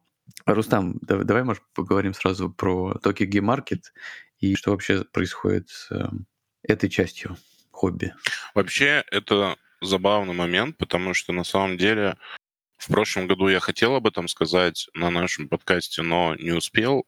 В общем, для меня тогда, на тот момент, то есть год назад, очень удивительно были два анонса от лавки игр. Первый, это, по-моему, фотограф, вторая, это как раз вот эта экспедиция, которая корейская а, игра, похожая на «В поисках Эльдорадо». Вот. И мне тогда еще показалось интересным, что вот кто-то из российских издательств там смотрит в сторону азиатского рынка. Ну и потом, соответственно, уже на тот момент и, в общем-то, весь год я следил, да, за азиатским рынком. Но азиатский рынок, тут надо понимать, что он типа супер огромный. То есть это еще такой же как бы рынок, как э, западный, там, европе, европейский, американский, только он, соответственно, японский, там, корейский, тайваньский и так далее. И там, конечно, очень много всего. Вот, понятное дело, что, ну, наш фокус, мой фокус, как бы он в основном был сосредоточен на карточных играх, на играх на взятки. Вот. И мне кажется, что в этом году просто я заметил, что и на весенний Tokyo Game Market, и на осенний, то есть их два вообще обычно в год проводятся, поехало очень много блогеров таких типа американ, с американского Ютуба. Вот. И там Майк Делисио тоже очень сильно топил за всю эту тему на Dice Tower. Еще кто-то там, ну, прям, типа, их толпа целая туда уехала. Вот. И они потом привозили оттуда какие-то игры, какие-то впечатления и всякое такое. Поэтому мне кажется, что вообще вот эта интеграция а, азиатских игр, она, конечно, сейчас а, ну, набирает обороты. Вот мы тоже об этом очень много раз говорили. А, очень много переизданий там каких-то японских игр. И вообще, на самом деле, это тоже очень интересный момент, потому что это не в первый раз. То есть, а, если кто помнит а, и знает, есть такое э, издательство Zimmon Games, вот, и там, собственно, когда-то давно, там, в золотые времена, я не знаю, это десятые годы, может быть, главный редактор и основатель издательства э, Зев Шло- Шлосберг, он, соответственно, привел вообще, в общем-то, очень много азиатских вещей, как бы тогда, на тогда еще, ну, такой, типа, локальный американский рынок в плане, там, а, вот это, м, э, и «Тайное послание», да, и «Тредеджи», фу, блядь, трей, бля, я все, я уже заговариваюсь. Короче, как это называется? Трагедия. Tragedy Looper. Tragedy Looper, да. Вот, то есть тогда это были какие-то такие, ну, типа, супер а, узкие штуки, которые очень быстро набрали популярность, вот. И сейчас, мне кажется, как раз а, такая, типа, вторая волна вот этого всего а, интереса, ну, в первую очередь, конечно, а, связанная с играми на взятки, вот. И мне кажется, что тенденция, в общем, и в этом году, и в следующем году, уже там, типа, в 25-м, она может а, сохраняться. Потому что действительно очень много переизданий а, и новых изданий, типа японских, там, корейских игр, корейских дизайнов а, в Европе, в Америке. Вот. И на Эссене, собственно, Mandu Games, это вот корейское издательство, которое очень сильно выстрелило в этом году. С четырьмя своими релизами, три из которых э, игры на взятки, а четвертый это такой э, tableau builder, движкострой, карточный Whale of Eternity. Вот, мне кажется, прям забавно. Я, кстати, так и не понял. В итоге там просто была какая-то история с тем, что некоторые издатели российские вроде ездили на Tokyo Game Market, либо собирались. Кто-то знает по этому поводу что-то? Я Там вроде не... речь была про Hobby Game, что они там целую какую-то когорту отправила. Кулуарно знаю, что они ездили, ну так, кулуарно, короче, я не знаю, я не видел нигде этому подтверждения, и, ну, я знаю, что, короче, они собирались поехать. И я не уверен, что они что туда привезли, но опять же, кулуарно, насколько я представляю себе, то, что они типа э, они не сосредоточены на этом. Но опять же, мне кажется, говорит, говорили об этом и и Киселев там говорил в, своих, эм, в своем интервью, что и, им не кажется, что это прям типа су- супер стоит делать, ну, да. трики там. Но мне кажется, это, это не, вообще не вписывается в, в, в портфель Hobby World, но вообще, мне кажется, в целом портфель таких вот ну, основных издательств э, в России. Сейчас это можно просто при, как бы для разнообразия, для какой-то там типа новой аудитории, э, чтобы просто было, но опять же там типа небольшой тираж. Хотя, кстати, знаете, я раньше думал, что вот какие-нибудь такие вот игры берут э, большие издательства в России, российские, все равно какими-то тиражами, ну, типа, там, не знаю, взять какую-нибудь карточную игру, ну, там, минимум 2000, там, 3000, 5000, ну, что-нибудь такое, да. Я вот недавно э, разговаривал с одним испанским издательством, там довольно большой издатель из России у них игру взял, и они только тысячу штук привезли. Для меня это было удивление. То в целом тоже так типа, большие издатели иногда что-то могут попробовать, там какой-то небольшой тираж напечатать. Вот. То есть, в принципе, да, мне кажется, вот такое японское, что-нибудь такое необычное. Э, ну, то есть они, они, они часто же визуально так выглядят немножко по-другому. Вот, и вот что-то такое попробовать. Э, как раз, может быть, вот новым издателем, да, вот что я вот как раз вот считаю, что типа новым издателем что-то такое взять, например, тоже неплохо. То есть э, там взять каких-нибудь блогеров российских, которые что-то такое необычное любят, э, вместе с ними там как-то все кооперироваться, протолкнуть какие-то игры, мне кажется, вполне, вполне, там тираж какой-нибудь там тысячу штук.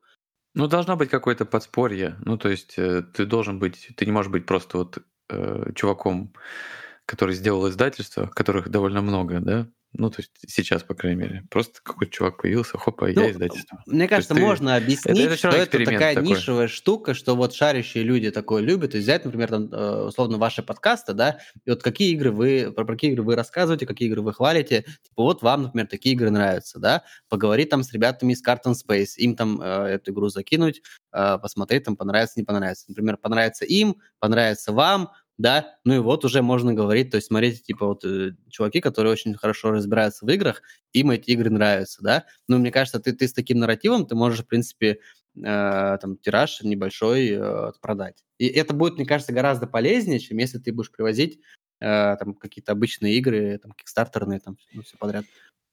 Я согласен. Просто я, я, я э, говорю о том, что с подобной логикой, что ты вот с пониманием этого, ты уже что-то делаешь. То есть у тебя есть, уже есть что-то, типа. Ты, у тебя либо канал на YouTube, либо ты какой-нибудь подкастер, либо еще что-то. у нас почти все ну, то есть ты не просто издатели... какой-то чел, который там э, что-то просто сидел, и все. Ну, у нас ну, потому что так, они именно Не такие, знаю, у нас почти все новые издатели, они как раз что-то уже делают. Условно, какой-нибудь там Завен, например, да, из, из Борд Zeppelin. Ну, типа, человек, он глубоко уже давно в хобби, он понимает, как все это работает, там, логистика. И... А он и возит довольно, кстати, специфические штуки, которые нравятся, ну, вот, mm-hmm. ему и там какой-то, ну, части его там э, ребят, которые он возил да. кики, кики, да. Ну, то есть он же и кики подобные возил. Возможно, даже те же самые там отчасти, которые он и локализует. Mm-hmm. Ну, то есть он понимает, что есть люди, которые хотят это купить. Вот. У него, кстати, довольно необычный ростер. Я ничего в нем не понимаю, но выглядит Слушай, ну у него есть прям супер успешные проекты, э, и прям есть супер неуспешные проекты. Я думаю, что это нормально. Мне, кстати, в этом плане интересно всегда смотреть, какие игры он берет, потому что там действительно попадаются иногда интересные штуки, а иногда откровенные неинтересные штуки, скажем так.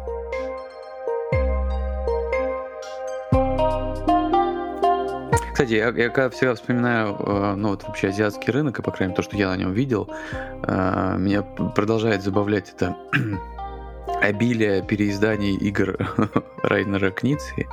Ну, то есть, это же прям прикол. Э, но мне кажется, что в этом плане азиатский рынок, рынок, конечно, был страшно визионерским, потому что то, что я видел с переизданиями игр Райнера Кницы на привычном нам, э, скажем, европейско-американском рынке, к которому мы привыкли, игр в этом году. Их же количество просто какое-то невероятное. То есть есть просто отдельные издательства, как будто которые живут вместе mm-hmm. с Кницей в одном подъезде и издают его игры. Типа там Bytewin Games, там же это вообще какой-то, ну, то есть там все игры его, да, это да. новый Каскадера, переиздание Зуведи, просто все. Ну нет, я-то не против, потому что мне кажется, что это, во-первых, вполне заслуженно. И, кстати, возможно, это тоже является каким-то показателем в плане того, что, ну, не просто ж так это происходит, наверное, mm-hmm ну, стало чуть сложнее, может быть, делать новое, можно просто переиздать старое, да. Ну, это, это, это модель. Обернуть. Мне кажется, это хорошая модель такая. Э, то есть ты берешь какие-то проверенные вещи, э, в, новую, в новые обертки все это пакуешь, более современные, и все, вперед. Mm-hmm. Типа это рабочая ну, просто схема. вот какой-нибудь э, РА, да, помните, ну, так. этот аукцион, mm-hmm. Кницион, да, да, да. он же просто ну, настолько напрашивалось переиздание. Просто да. ты смотришь на эту старую игру, ну, ты, ты вот, я не представляю, какой повод. У меня был только вот просто интерес такой э, поиграть в это когда-то в ТТС, но она выглядела настолько ужасно, что вот просто, блядь, хуже не придумаешь. То есть она просто напрашивала. При этом я изначально понял, что это прям отличная игра, типа, для тех, кто там любит аукционы и все такое. А мне кажется, таких игр очень много, на самом деле, вот там, с периода нулевых, там, конца 90-х. Вот такие чистые игры с каким-нибудь одним там, хорошо работающим механизмом, вот, и такие игры брать э, в каком-то новом сеттинге, в новом оформлении, с новыми компонентами и делать вперед. Ну, в этом году их издали огромное. То есть я вообще, я когда увидел, что будет э, Эль Гранде переиздание, но я, честно говоря, вообще ржал в голос. Ну, не то, что это, это плохо, наоборот, я считаю, что это хорошо, но просто я настолько не ожидал, что можно Эль Гранде там увидеть переиздание. Одновременно с какими-то кучей игр Кницы, Замки Бургундии переиздали, какие-то mm-hmm. там Through the Desert, там 98-го года, mm-hmm. там Кницы игра тоже там будет, э, на Кике была. Амунра. Всякие Чайнатауны. Амунра, да. Чайнатаун. да. Причем Каскадер, да. это же новая игра его. Да. То есть это не переиздание. Да-да-да. Mm-hmm. Средневековая академия ну, даже. Там... Да, выпасть можно, мне кажется, только каких-нибудь э, замков Бургундии. Вот это вообще. Ну, то есть сколько было у нее переизданий, и каждая хуже предыдущего, и наконец-то вроде сделали. Не, новое приятно, приятно, да. Ну, слушай, ну, лучше уже нельзя было. Как будто, да, это, типа, кстати, это, кстати, знаешь, хорошая ну, тенденция. Да. Не, это, это правда хорошая тенденция, потому что на самом деле, ну, мне тяжело, мне честно тяжело играть в старые игры с точки зрения вообще, ну, там, типа фидлинга. Эстетического, а, да? Эстетического, да, как бы удовольствия. А вот «Замки Бургундии» новые, я прям с удовольствием два раза сыграл, очень приятная игра, устаревшая, конечно. Я просто напомню, пиздец, что, э, но хорошая. что Рустаман досталось на халяву. Просто, ну, просто. За ноль. Есть некие конкурсы, есть Топ конкурс... за свои деньги, да. Есть некие конкурсы, которых дают замки Бургундии на халяву. А. Вот. Были раньше, были. В светлом, в светлом каком-то там году, да.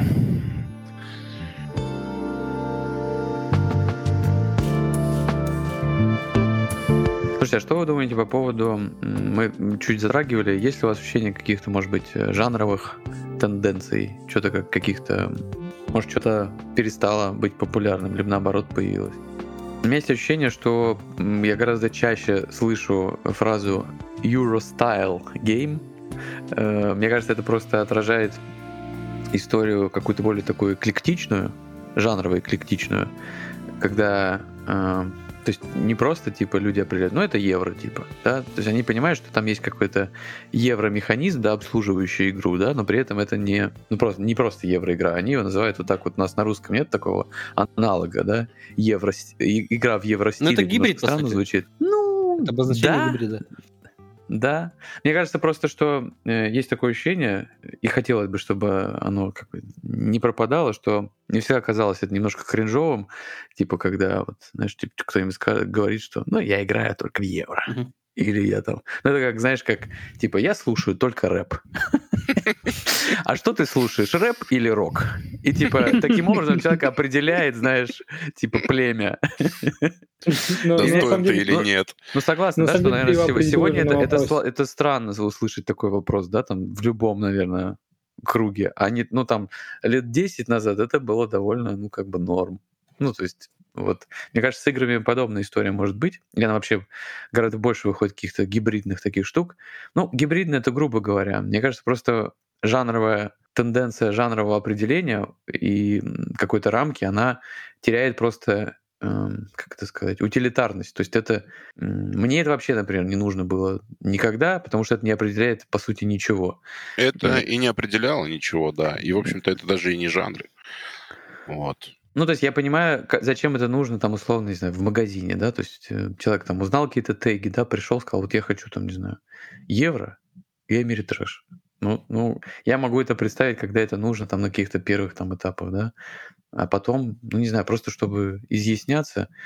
Ну, короче, я, я говорю к тому, что мне кажется, что возрастает такая эклектичность, когда стираются чуть э, все больше стирается какая-то рамка, и из-за этого, возможно, появляются интересные идеи какие-то из-за смеси всего mm-hmm. на свете.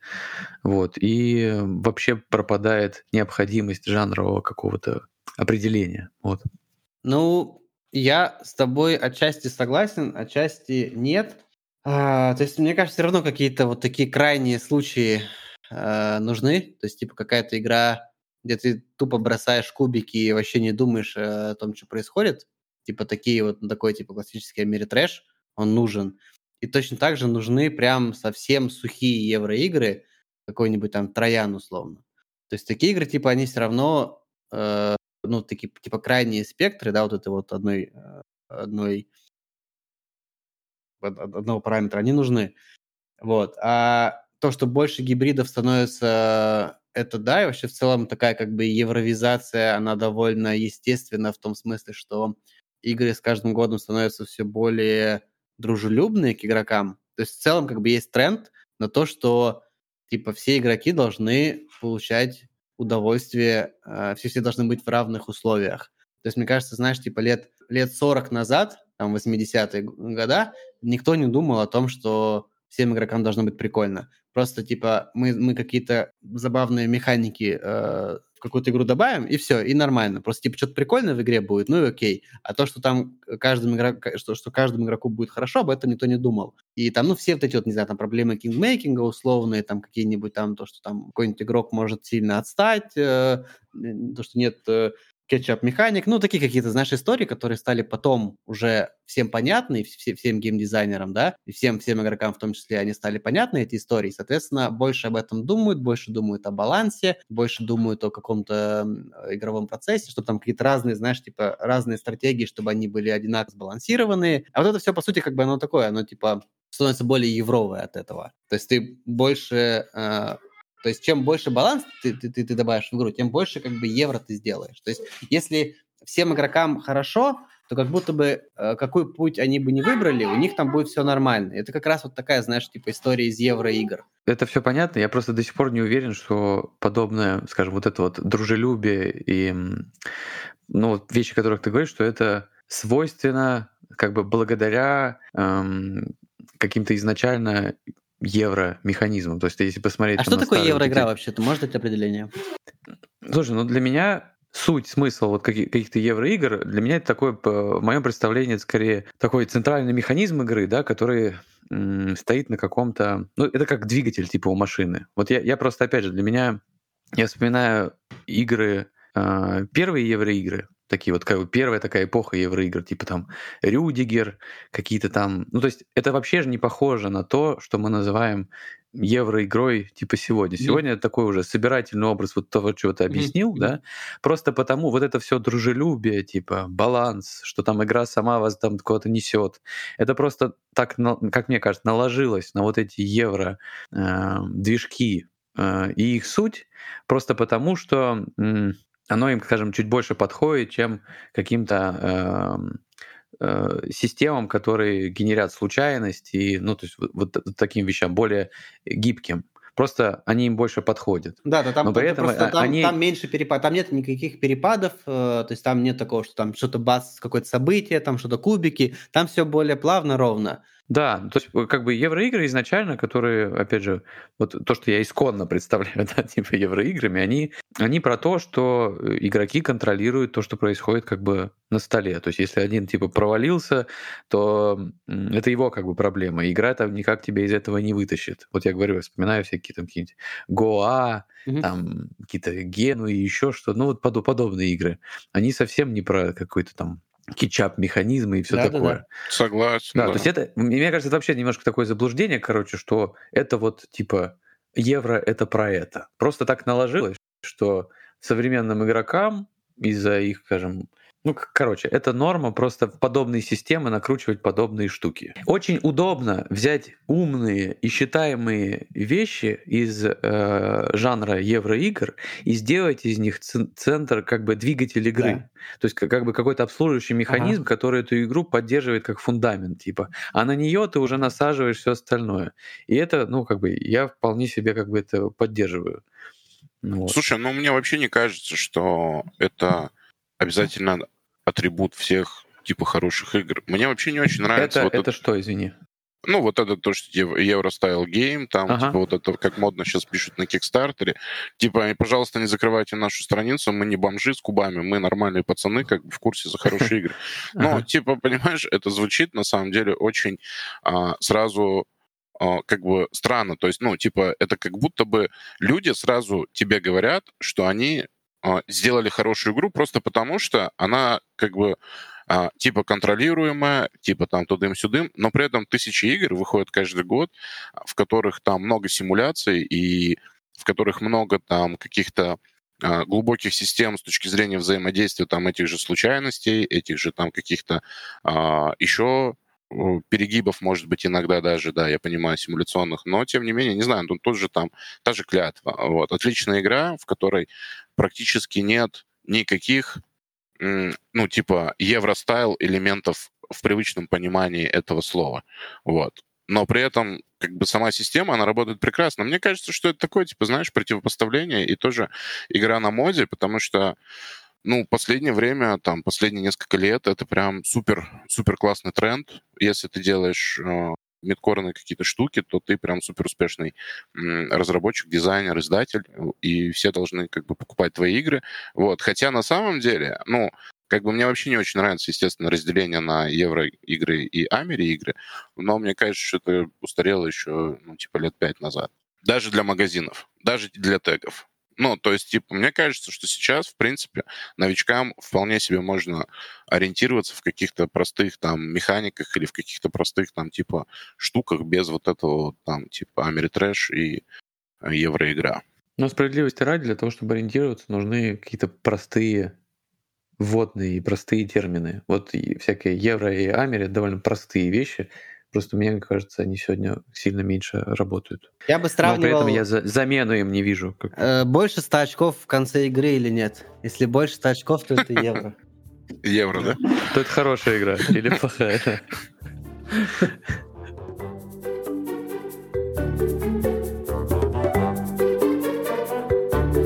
Слушайте, я еще подглядел э, такую штуку смотрел э, итоги года No Puns Included. Угу. Они тоже, естественно, там Game of the Year это 50 э, триктейкингов и все такое. Красавчики. А, да, да, да. Ну, они же довольно такие, как бы, юморные, поэтому mm там, они довольно долго разгоняли эту э, хихоньки-хахоньки. Ну, короче, да. А, интересную штуку, они меня, меня натолкнули на эту мысль, и тоже, наверное, не скажу. Есть разительная разница между количеством игр, которые э, довольно так сильно э, выпячивают свою э, Go Green историю. Э, там вспоминаю каких-нибудь Earthborn Rangers, это которые по-русски... Earthborn у... Rangers, да. Да, как они а по-русски? Earthborn Rangers. Да. А, окей, прекрасно. Да. У Meeple House, да, да, да, по-моему, да, это. Э, они типа, ну, там прикольно это накладывается на сеттинг, да, что Рейнджеры. Ну да, Мгм. короче, если, если вкратце. Потом а, мы обсуждали уже Кут на гору, они тоже, тоже довольно большими там буквами э, и показывают, что, смотрите, у нас тут э, нету пластика, там реально очень прикольные компоненты, вот эти домики, они как будто какие-то каменные, что ли, то есть ощущается так, при этом это какой-то, э, я не успел, честно говоря, разобраться, ну типа тоже считается какой-то green positive материал, вот. Эль Гранде, кстати, тоже, вот это новое типа издание Эль Гранде, оно типа no plastic, то есть там все типа э. Переработанное дерево. Да, да, да, там какие-то, там э, это называется FCS Certified Paper, по-моему. Ну, типа, Мгм. и FC FCS вообще Certified. Типа, дерево какое-то особенное, которое не влияет там плохо на окружающую среду. Э, Forest Shuffle, кстати, еще. Да. Это, Да. Опять забыл, как по-русски, но тоже, по-моему, да, будет издавать кто-то. А, стиль жизни, да. Но по нему прям чувствую, ну, в оригинальном издании, по крайней мере, там такие специфического качества карты, да. Она, она тебе нравится или специфически, назовем это так? А, слушай, нет, мне вообще вся эта тенденция очень нравится, на самом деле. Мне нравится, что карты там в нескольких играх, на самом деле, вот э, к 2023 года они приходили, типа, уже не в пленке, а в таких бумажных, типа, пакетах, вот. Ну, вот в рейнджерах то же самое, да. Да, да, да, по-моему, да, вот. И мне прям, ну да, как бы это, это круто. Просто они, конечно, по качеству, может быть, не такие классные, как э, линованные вот эти вот, ну, карты под лен, то, что называется. Но при этом никаких проблем там с цветопередачей или с э, качеством печати я вообще не вижу. Там единственный есть нюанс, есть игрушка еще, она называется, по-моему, Карви. Это новая игра издательства Hans Glück, как Глик? Глюк. Глюк? Глюк. Да. Там что-то про викингов, тоже какой-то евро. Вроде ничего, кстати. Э, Но там все жалуются, что она, конечно, классно, что вы Go Green и все такое, но вы дорогие очень. Она типа стоит там что-то долларов 65, что ли. При этом там не так много компонентов. Ну, короче, есть ну, по типу нюанс, Queen что- Games, которые тоже, типа, мы его там в Европе делаем, там все такое зеленое. Слушай, ну Queen Games, извините, это какая-то вообще пор- порнография. Ну, то есть то, что делает э, Queen Games, я вообще не понимаю, что они делают. Э, какую-то яму себе роют. Эти кикстартеры, по которые они по 20 тысяч долларов там да, собирают. абсолю- абсолютно. Я вообще не понимаю, что они делают. На 200 Ки- человек. да. Куча каких-то игр э, э, Ст- Стефана Фельда. Они, может быть, как бы и норм, но я не понимаю, зачем такое количество и зачем кикстартеры. Не понимаю, что они делают. Ну, короче, мне тоже нравится эта история, особенно когда она... Ну, вот мне кажется, в тех же рейнджерах очень прикольно, что это, ну, как бы игра как будто сама напрашивалась на это. Ну, м, Мне кажется, это Мгм. клево. Вот. И странная упаковка была такая у них тоже. Типа вместо, да, вместо да. пленки, да, мне тоже понравилось. Кстати, это прям отлично, потому что такие коробки можно переиспользовать потом а, при отправлении посылок. Ну, и у меня, как у покупателя, есть какая-то приятная история с тем, что, ну, блин, мне, мне приятно такое покупать. Клево. Мне нравится. И еще те же самые, кстати, No Puns Included еще говорили про игры компании. Мгм. Про то, что типа в этом году их реально очень много. И Рустам там, мне кажется, много на их внимание обращал. Я просто не столько играю в игры компании, но их, правда, в этом году как будто больше, чем в среднем. Слушай, на самом деле нет. Мне кажется, самый пиковый был как раз 22-й, потому что там вышел Osworn, и он Trespass, и э, Frosthaven, и еще что-то. Или Frosthaven в этом году вышел. Но, короче, мне кажется, там типа вот эти большие э, гробы доезжали как раз там на рубеже, может, 22-го, 23 года, да. И в прошлом году не то чтобы очень много компаний пришло, мне кажется, пару циклов карточного ужаса Архема, а, еще одну лучшую игру прошлого года, про которую скажу потом, и Аркейс, который я ждал типа пять лет от Антуана База, вот, и который, ну, спасибо, что доехал, в общем. Слушай, ну в этом году, мне кажется, довольно большая игра это Campfire Chronicles, которую ты писал. Плюс там выходят все, продолжают там допы для там Sleeping Gods, там продолжает, по-моему, выходить Грааль. Мгм. Потом, кстати, вот если вспоминать опять же Trespass, по-моему, он же сейчас идет кик, и он уже, по-моему, собрал больше, чем прошлый. То есть в прошлый раз не очень было понятно, не все, ну, как бы не до конца верили, как будто, ну, что там, типа, что она стоит того, потому что она довольно дорогая, там, и все такое. А сейчас она прям, ну, то есть все такие, да, надо брать. Эм, Слушай, у нее, на самом деле, да, очень большой, высокий рейтинг, высокий рей- и у нее, и у Осворна очень, типа, высокие рейтинги на Board Game Geek. А, кстати, второй кик все-таки был в этом же году на Усворн. Он же второй И уже на был, нет? Осворн был, и на Ион Треспас тоже на в этом году. Там как раз же скандал блогерский был на Да, да, да. да. летом, да. Ну, слушай, не знаю, ну, типа, для меня это слишком большие игры. Ну, я и понимаю, что просто в такую штуку нужно играть весь год, желательно только в нее. Не, я, я и не спорю, я вообще как бы далек от этого, я просто, опять же, с моей точки зрения, выглядит, как будто вот сейчас был прям какой-то апогей этого всего. Это все игры 22 года. Ну, да. Кроме Kinfire Chronicles, да. И Рейнджеров. Сейчас же еще очень много игр логических стало, как будто бы такой тренд на логические игры, то есть все эти машины Тьюринга, поиски, поисках планеты X, и там вот новая э, игра, там где какие-то что-то в поисках каких-то видов животных, да, что-то такое. Мне кажется, вообще это пошло все, по идее, с э, квестов, да, то есть весь, все вот эти вот escape румы, которые там точнее, не escape room, как это называется? Настольные. Exit, quest. quest. да, да, типа такого. То есть все пошло оттуда, мне кажется. Потом стали появляться какие-то логические, э, типа, типа наборы загадок каких-то таких разных. А, и оттуда потом пошли более такие, более глубокие, интересные игры на дедукцию. Вот, и постоянно что-то такое новое появляется. То есть и даже какие-то эксперименты, то есть в духе, например, э, что там было такое недавно? А, то есть, условно, какая, какой-нибудь MicroMacro, например, тоже можно сюда отнести. Какие-то такие вот, типа, э, какие-то игры-задачки, типа такого. Вот, мне кажется, развивается, какие-то новые штуки появляются, как будто бы здесь еще есть какой-то простор для чего-то нового. Мне кажется, это еще работает неплохо в комбинации с, э, Приложениями. скажем, соло- experience ом, ну, то есть с тем, что они все соло- friendly, и, и как-то одно, мне кажется, помогает другому. Я бы, наверное, сильнее удивился, если, например, в прошлом году вышла какая-нибудь, вот, э, помните, эту игрушка Eila and Shiny Да-да-да. Things, да, по-моему? Ну, то есть Мгм. вы, вы видели, да, сколько коробок Мгм, продали э, Гага? Ну, то есть, по-моему, для соло-игры и еще с той ценой, которая была не маленькая, это очень много. Ну, типа, очень много. Это, это я к тому, что есть, мне кажется, и продолжается динамика положительно с каким-то соло Да, трендом. Да, да, да. Вот. И э, в части игр головоломок это тоже как-то в комбинации, короче, работает. Мгм. Вот, что можно и одному посидеть, и, там, не знаю, вдвоем, навряд ли больше там, да, обычно. Ну, в общем, короче, согласен, да, логические игры появляются, и, короче, да, что это заслуга еще и каких-то смежных э, интересов развивающихся. Мне кажется, еще будут развиваться Dexterity игры, потому что как будто бы мы еще не уперлись в потолок э, в плане компонентов, то есть всегда можно какие-то новые компоненты придумывать, что-то такое новое, креативное. А, то есть, ну, условно, если мы говорим про там какие-нибудь там такие классические гибридные евроигры, э, там типа серпа, да, например, то есть мы здесь уже компоненты какие-то видели, нас уже сложно чем-то удивить. Мы как бы в потолок какой-то уперлись именно по части компонентов. Еще, еще, еще когда серп э, был, то есть, мне кажется, вот, вот тогда уже уперлись. Мгм. Вот, Мгм. а- Согласен. То есть вот там какие-то просто, может, больше миниатюры, какие-то новые миниатюры. То есть там какой-то, например, я смотрел недавно Мист Вин, по-моему, играет, там что-то какие-то киты летают, там что-то такое. Ну, короче, какие-то, может, всякие штуки новые делать. Но смысл тот же, короче. А вот, Миствин, кстати, прикольный автор какой-то там, я, я забыл. Я, бы- я брал и по-моему, забыл. который Саграду делает, что-то такое. Ну, какой-то классный автор, да. То есть это не, не no Вот, а э, в плане Dexterity игры, мне кажется, да, можно что-то новое придумать, какие-то новые компоненты, новые, ну, под новым углом смотреть.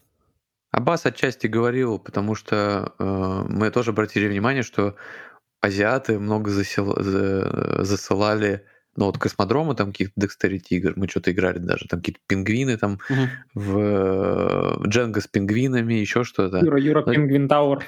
Да, было ощущение, короче, что э, они появляются, и вот в Азии появляется их довольно много всяких разных. Да, очень, а, очень много. И там есть же целое издательство. Я, честно говоря, забыл, как оно называется.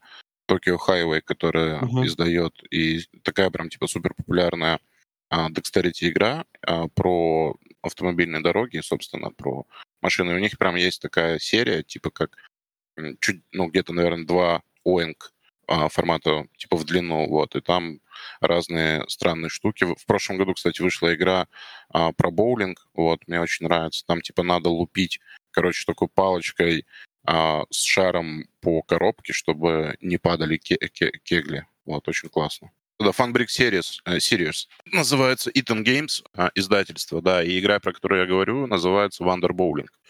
Вот, Там много это- игр, и некоторые из них, по-моему, кстати, кницевские. там очень много кницевских игр, да, там есть а, Real Time, который называется э, Ninja Master, мусорный. И есть очень странно, у него как раз тоже Dexterity игра про викингов, э, про корабль. Как же она называется? А, Викинг Сисоу называется, вот, я вспомнил. Там нужно балансировать, э, значит, там такой большой корабль деревянный, и туда нужно с обеих сторон класть э, разные грузы и балансировать тем самым его, и если там грузы падают, то это ваши штрафные очки. Тоже странная штука, но мне она вообще нравится, и серия очень приятная, но вот боулинг — это просто разрыв. Клево, что Влад это вспомнил, потому что я забыл про эту серию, она появлялась вообще на каждом магазине, который я смотрел. Там и на миниатюр-маркете она была, это реально большая серия игр, они все клево выглядят, они все типа вроде Dexterity, и это необычно относительно от, ну, там, скажем, прошлого года точно. Да, и, и с большой вероятностью в следующем году тоже что-то такое появится необычное, новое, то есть если там про евроигры такое не скажешь, что там, ну, типа, это, это не то, что какая-то прям надежная ставка, что в следующем году что-то такое появится. Типа, а тут, мне кажется, можно легко сказать, что да, что-то могут придумать. И есть еще немецкое издательство, у них совершенно потрясающие визуально выглядящие Dexterity игры, но у них там такие очень странные отзывы и оценки, они очень дорогие, я забыл, как они называются, тоже я вспомню и скажу. Давайте поговорим в таком экспресс-режиме, у кого что было э, в этом году прям по неймингам, по названиям конкретных игр, самое прикольное, топовое и, и наоборот. Мы обычно, точнее в прошлый раз в июле, по-моему, писали статью топ прошлого года. В этом году, я думаю, будем делать то же самое, только мы не будем делать статью, мы будем делать отдельный выпуск. Это я говорю к тому, что сейчас это такой, скорее, промежуточный итог того, что выходило в 2023 году и больше всего понравилось, или и наоборот наоборот. Вот, у кого какие штуки интересные. Давай, Рустам, с тебя. А, ну, у меня топовый проект года, в смысле игра, которая мне больше всего понравилась, и я думаю, что это, в принципе, один из, одна из моих любимых ну, теперь кооперативных игр. Это, в общем-то, уже вышеупомянутая uh, Kinfire Chronicles. Я про нее писал большую статью, разговаривал, говорил о ней в прошлом подкасте. В общем, это такая кооперативная а, кооперативная арена, босс Батлер от старичка индустрии, в общем-то, Кевина Уилсона с а, совершенно потрясающим визуальным оформлением, а, с очень крутым продакшеном без миниатюр. Компания на 16 миссий основных и еще там пятерка, по-моему, сайт-квестов. В общем, как бы Deck Construct, очень умная система взаимодействия с боссом и всякое такое. В общем, типа полный восторг. Вот, жду остальные продукты по этому миру и, в общем-то, всячески планирую поддерживать Incredible Dream Studio. В общем, Kinfire Chronicles — это мой топ за год однозначно. Блин, звучит клево, но я все равно думаю, что в этом году было слишком много игр-кампаний. Мой главный топ здесь, короче, мы говорили об этой игре уже в подкасте. Это La Familia The Great Mafia War — мне нравится Это, кстати, игра... я считаю eurostyle game. Eurostyle game. Eurostyle game, окей. Короче, La Famiglia, мне, мне нравится проект вообще во всех аспектах, и в том, что он дает очень уникальный игровой experience. Это Team-Based 2 на 2, что, в принципе, не часто встречается еще и на так, такой напряженный, прикольный, эм, и в который можно, в принципе, тащить одному как мы выяснили за нашей партией, в котором напряжение не угасает до конца, то есть там типа довольно неожиданно хороший баланс при условии, что там какая-то э, эта история про игру с нулевой суммой зачастую, но вот э, можно, можно там очень долго держаться, и вам может казаться до самого конца, что все потеряно, но последний раунд вывести на ничью, э, и это как, как бы для вас мини-победа. Э, мне, короче, нравится с точки зрения геймплея она очень сильно, мне очень нравится тема в ней, несмотря на ее проблемность. Ну и мне нравится визуал, просто бомбический Веберс на Сантьяго, офигенно Абсолютно выглядит. разъем. Да. Мне еще очень нравится, что это, это же издательство Розенберга, да? Угу. Ну, то есть концептуально, мне кажется, это очень прикольно. Ну, то есть, типа, вообще не как бы в его стиле игра, хотя с очень классным э, евро-движком, такая Euro-style game. Вот. Ну и мне вообще кажется, она вся очень необычная. Короче, Розенберг крутой, если он много рук, э, короче, приложил к этому руку в плане как, не знаю, менеджер, продюсер там. То это круто. А у тебя что, Влад?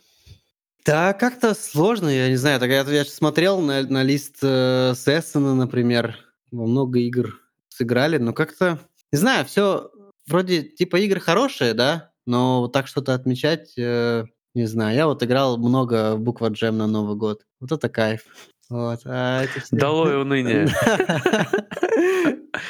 Ну, на самом деле забавно было, когда, знаешь, типа в три, в три ночи такие сидим, все уже спим, и приходится придумывать слова. Это было забавно. Слушай, ну неужели вообще ничего не выделилось? Ну, я имею в виду, какой-нибудь же, не знаю, там тот же самый Terrorscape. Не, ну как бы свои игры-то не хочется называть, с ними-то живешь Ну, много. Почему, почему и- нет? Почему Ну, нет? потому да? что все равно другое, ты, ты с ними живешь. То есть в топе у себя постоянно. на канале нормально называть, да? А у вас тут, тут- а тут, конечно, да. Тут уже совесть, конечно, замучает. Ну, Ну, смотри. Буква Джем, топ-игра Джем. 23 года. Да, да, да, да, да. Блин, я очень жду Terrorscape на самом деле. Я тоже. пытался кайф, что это игра, которая играется за час или даже меньше. То есть она типа супер быстрая, и вот, типа такой Америтрэш э, супер быстрый, супер простой. Не знаю, мне кажется, вот это прям то, что нужно э, рынку. да. Сегодня. Ну да, да, да, и в целом людям, да.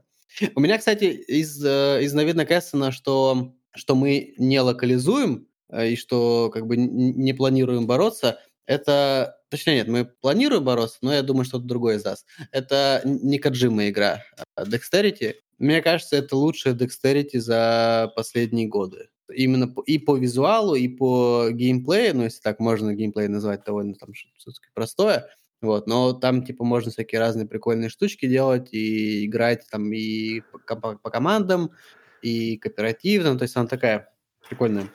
Не Коджима. Что-то очень знакомое, но я не могу пока вспомнить. Блин, я тоже на нее смотрел на самом деле, и я прям тоже, тоже прям очень интересный, интересный пик. Я бы прям попробовал ее, да. Но она такая, она как будто больше потюха, нет? Ну да, да, да, да, да. Мы в нее Мгм. тоже очень, очень много играем, то есть и вдвоем с Сашей, и там с ребенком что-то пробую делать, и там, когда с ребятами встречаемся, здесь тоже там чуть ли не, чуть ли не в каждый вечер играем, ну, когда встречаемся. Вот. Она такая прям супер быстрая, в конце э, сыграть всем вообще заходит. Вот.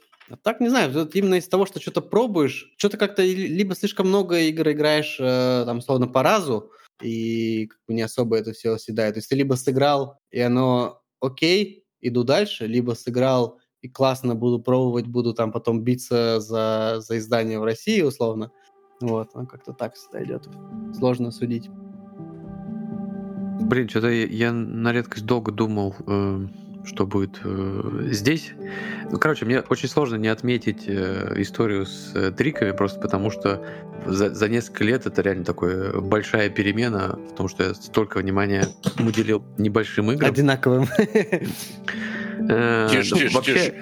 Не, я, я даже не столько про трики, сколько вообще про какие-то маленькие карточные игры, которые меня особо вообще интересовали. Но все-таки я, наверное, выделю другую игру. э, Это Ticket to Ride Legacy. Я просто банально получил от нее какое-то огромное количество удовольствия. И мне очень нравится идея о том, что как э, можно вроде уже такую крайне устаканившуюся систему вывести на какой-то другой уровень Мгм. и сделать в этом что-то вот, ну, такое... Я бы не сказал, что это что-то невероятно типа новое, но вот именно в контексте этого это выглядело, ну, прям очень по-новому. Мне кажется, это, безусловно, скилл и э, издателя, как, э, как издателя, вот, и авторов, которые довольно, ну, как бы взрослые и уже отчасти, по идее, закостенелые Да чуваки. там отцы, но- да, сплошные. да, ну, короче, прям кроме уважения ничего не вызывает, вот. И восхищения, наверное. Я согласен, ну, да. Короче, выделю, да, Ticket to Ride Legacy, прям это... э, Я был, мягко говоря, удивлен. Я очень надеюсь, честно, очень хотел бы, чтобы у нее было, было продолжение какое-то, вот, потому что мне тоже очень понравилась а, вся компания, и более того, мне очень нравится то, во что она превратилась в конце, ну, типа, в, в конечную версию Ticket to Ride, потому что мне кажется, что даже после там прохождения всего, это одна из лучших, если не лучшая итоговая вообще итерация этой системы. А я бы еще отметил, что тоже такой тренд, э, то, что сложно э, придумать, точнее, не то, что сложно придумать, но иногда это не стоит того придумать какую-то новую идею, новый сеттинг, новый мир, и э, часто берут что-то уже знакомое игрокам, и это переделывают, делают какой-то сиквел или что-то вот такое подобное, но при этом сейчас это делают максимально качественно. То есть, например, если взять вот Ticket to Ride от Legacy, или если взять Unmatched э, кооперативный, э, вот какие-то такие, или, например, тот же там Ведьмак условно, вот э, Go On Board, они сейчас какой-то новый там э, делают, новую игру по этому миру тоже. То есть то, что берут э, вот какую-то известную уже всем понятную игру, и для ее фанатов делают что-то новое, причем это не просто какое-то паразитирование на теме, да, а вот именно это все равно что-то новое, какой-то такой качественный новый опыт, и он реально получается крутой. Я, я, например, я не фанат э, Ticket to совсем, я не фанат э, Unmatched, и поэтому как бы я не могу, например, получить удовольствие от новых этих игр, но если бы я был фанатом, мне кажется, это был вообще прям кайф. Я вообще не фанат Ticket to Ride. То есть для меня он был как бы слишком простенький. Вообще, то есть я не находил, скажем, контекста, в котором он мне мог пригодиться и был бы интересен. Mm-hmm. Ну вот у меня его не было. А с этим у меня он прям вот вполне себе очень удачно попал, и мне кажется, вот для нее это важно. Mm. С Unmatched, кстати, ее в прошлом спотлайте э, в топ-фейле был у Рустама, новый Unmatched. Ну, типа, что кооперативная система не идет ей там на пользу, если вкратце. Ну, опять же, я не играл, без понятия. У меня какая-то была еще мысль. Legacy это же довольно... Ну, я имею в виду добавление Legacy к э, системе, это же, ну, как бы не новый трюк, да, там? Да, это Так делал Кланк, ну да, так да, да. делал да. э, там Betrayal, там The House. Это одни и те же люди это делают, да? Типа так, собственно, Роб Давьё, Давьё, да? Да, он, он придумал Legacy и начал он со своих игр. Угу. Ой, не со своих игр, с популярных игр, да. А Кланка тоже он ли? Нет, Кланк нет. А, нет. Он сделал uh, Betrayal of the House on the Hill да. и пандемию. Ну да. Legacy. Угу. А давайте расскажем про, наоборот, самые печальные воспоминания. Если у кого-то есть, конечно. У меня есть. Не одно, мне даже сложно выбрать было. Мне тоже. Но относительно, на самом деле, было меньше, чем в прошлом году. Ну, вот. Рустам, го.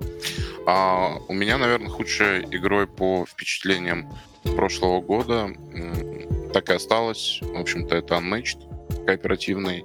Вот, я, кстати, после того, как раска... ну, говорили мы об этом в Спотлайте, я потом еще об этом думал и подумал, что, ну, действительно ли, в общем, он настолько плох а, для меня, вот, или я просто как бы преувеличил, чтобы там как-то это... Нет, на самом деле это действительно так, вот, и тут, наверное, связано это больше в целом с усталостью, наверное, моей от э, системы. Вот я никогда не был особенным фанатом Unmatched, но заходил э, в эту линейку раза три, мне кажется. Вот. И кооперативная э, как бы история здесь, я не знаю, кому из фанатов Unmatched она может понравиться в плане каких-то решений. Вот, ну, то есть понятно, что там есть новые какие-то герои в ростер, там и всякое такое, все круто, надуто. Вот. Но именно сама кооперативная система — это настолько ленивый и вообще, ну, типа, очень скучный дизайн, что я был, честно говоря, поражен.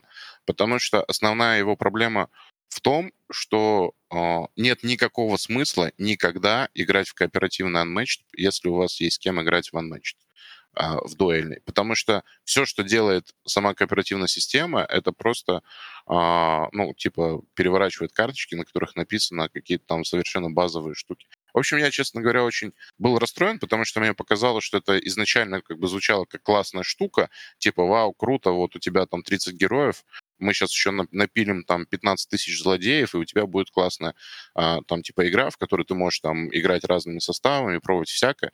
Но нет, я удивлен, честно говоря, тому, какую прессу она, в общем-то, получает.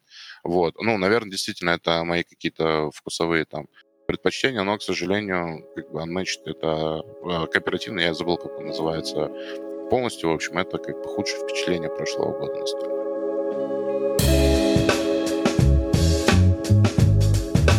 Мой топ-дроп, он, э, он во всех трех категориях, по которым мне нравится La Familia, мне не нравится. Это Нуклеум. А недавно Кир писал заметку тоже разгромную в, у нас в канале, что игра такое. Ну вот, э, согласен, я подписываюсь под этой заметкой, плюс скажу, что мне в целом не нравится вот эта история с тем, что в действии то, что вот сделали ради какого-то хука, при этом э, вот на, накруты на поле, какие-то слои на нем, они явно местами сделаны с, с таким вот изощрением, просто чтобы как будто бы избежать прямого сравнения с тем же Брасом. и не ощущаются они как нужные, и динамика страшная, и все это кошмарно фидлевое.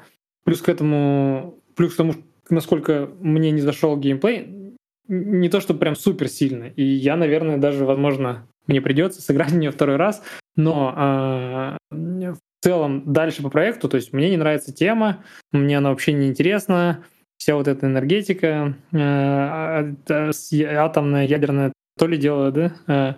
Ветряки в Пампера. Вот и тема. Так тема, да? Мечта. Да, да, Кстати, локализация Космодром Геймс. Да, да, да, да, кстати. Ну, то есть Пампера Э, гораздо лучше, чем. Нуклеум, правильно я понимаю?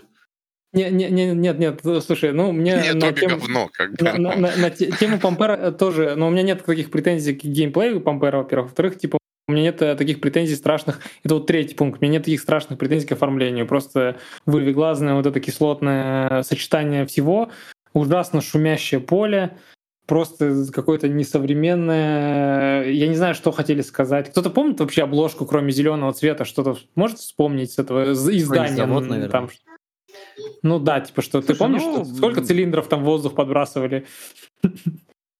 Мне Кто- кажется, она отчасти даже продающая довольно выглядит. Ну, то есть, мне кажется, ей заинтересовались отчасти из того, что как она выглядит. Я, нет, я с, с- с- с этим спорить не буду, поэтому это как бы мой личный э, дроп. Мне, мне кажется, что и оценка на бирже там высокая. Просто вот э, по тем же трем критериям, по которым мне очень понравилась La Familia, типа сеттинг, геймплей и то, как игра выглядит.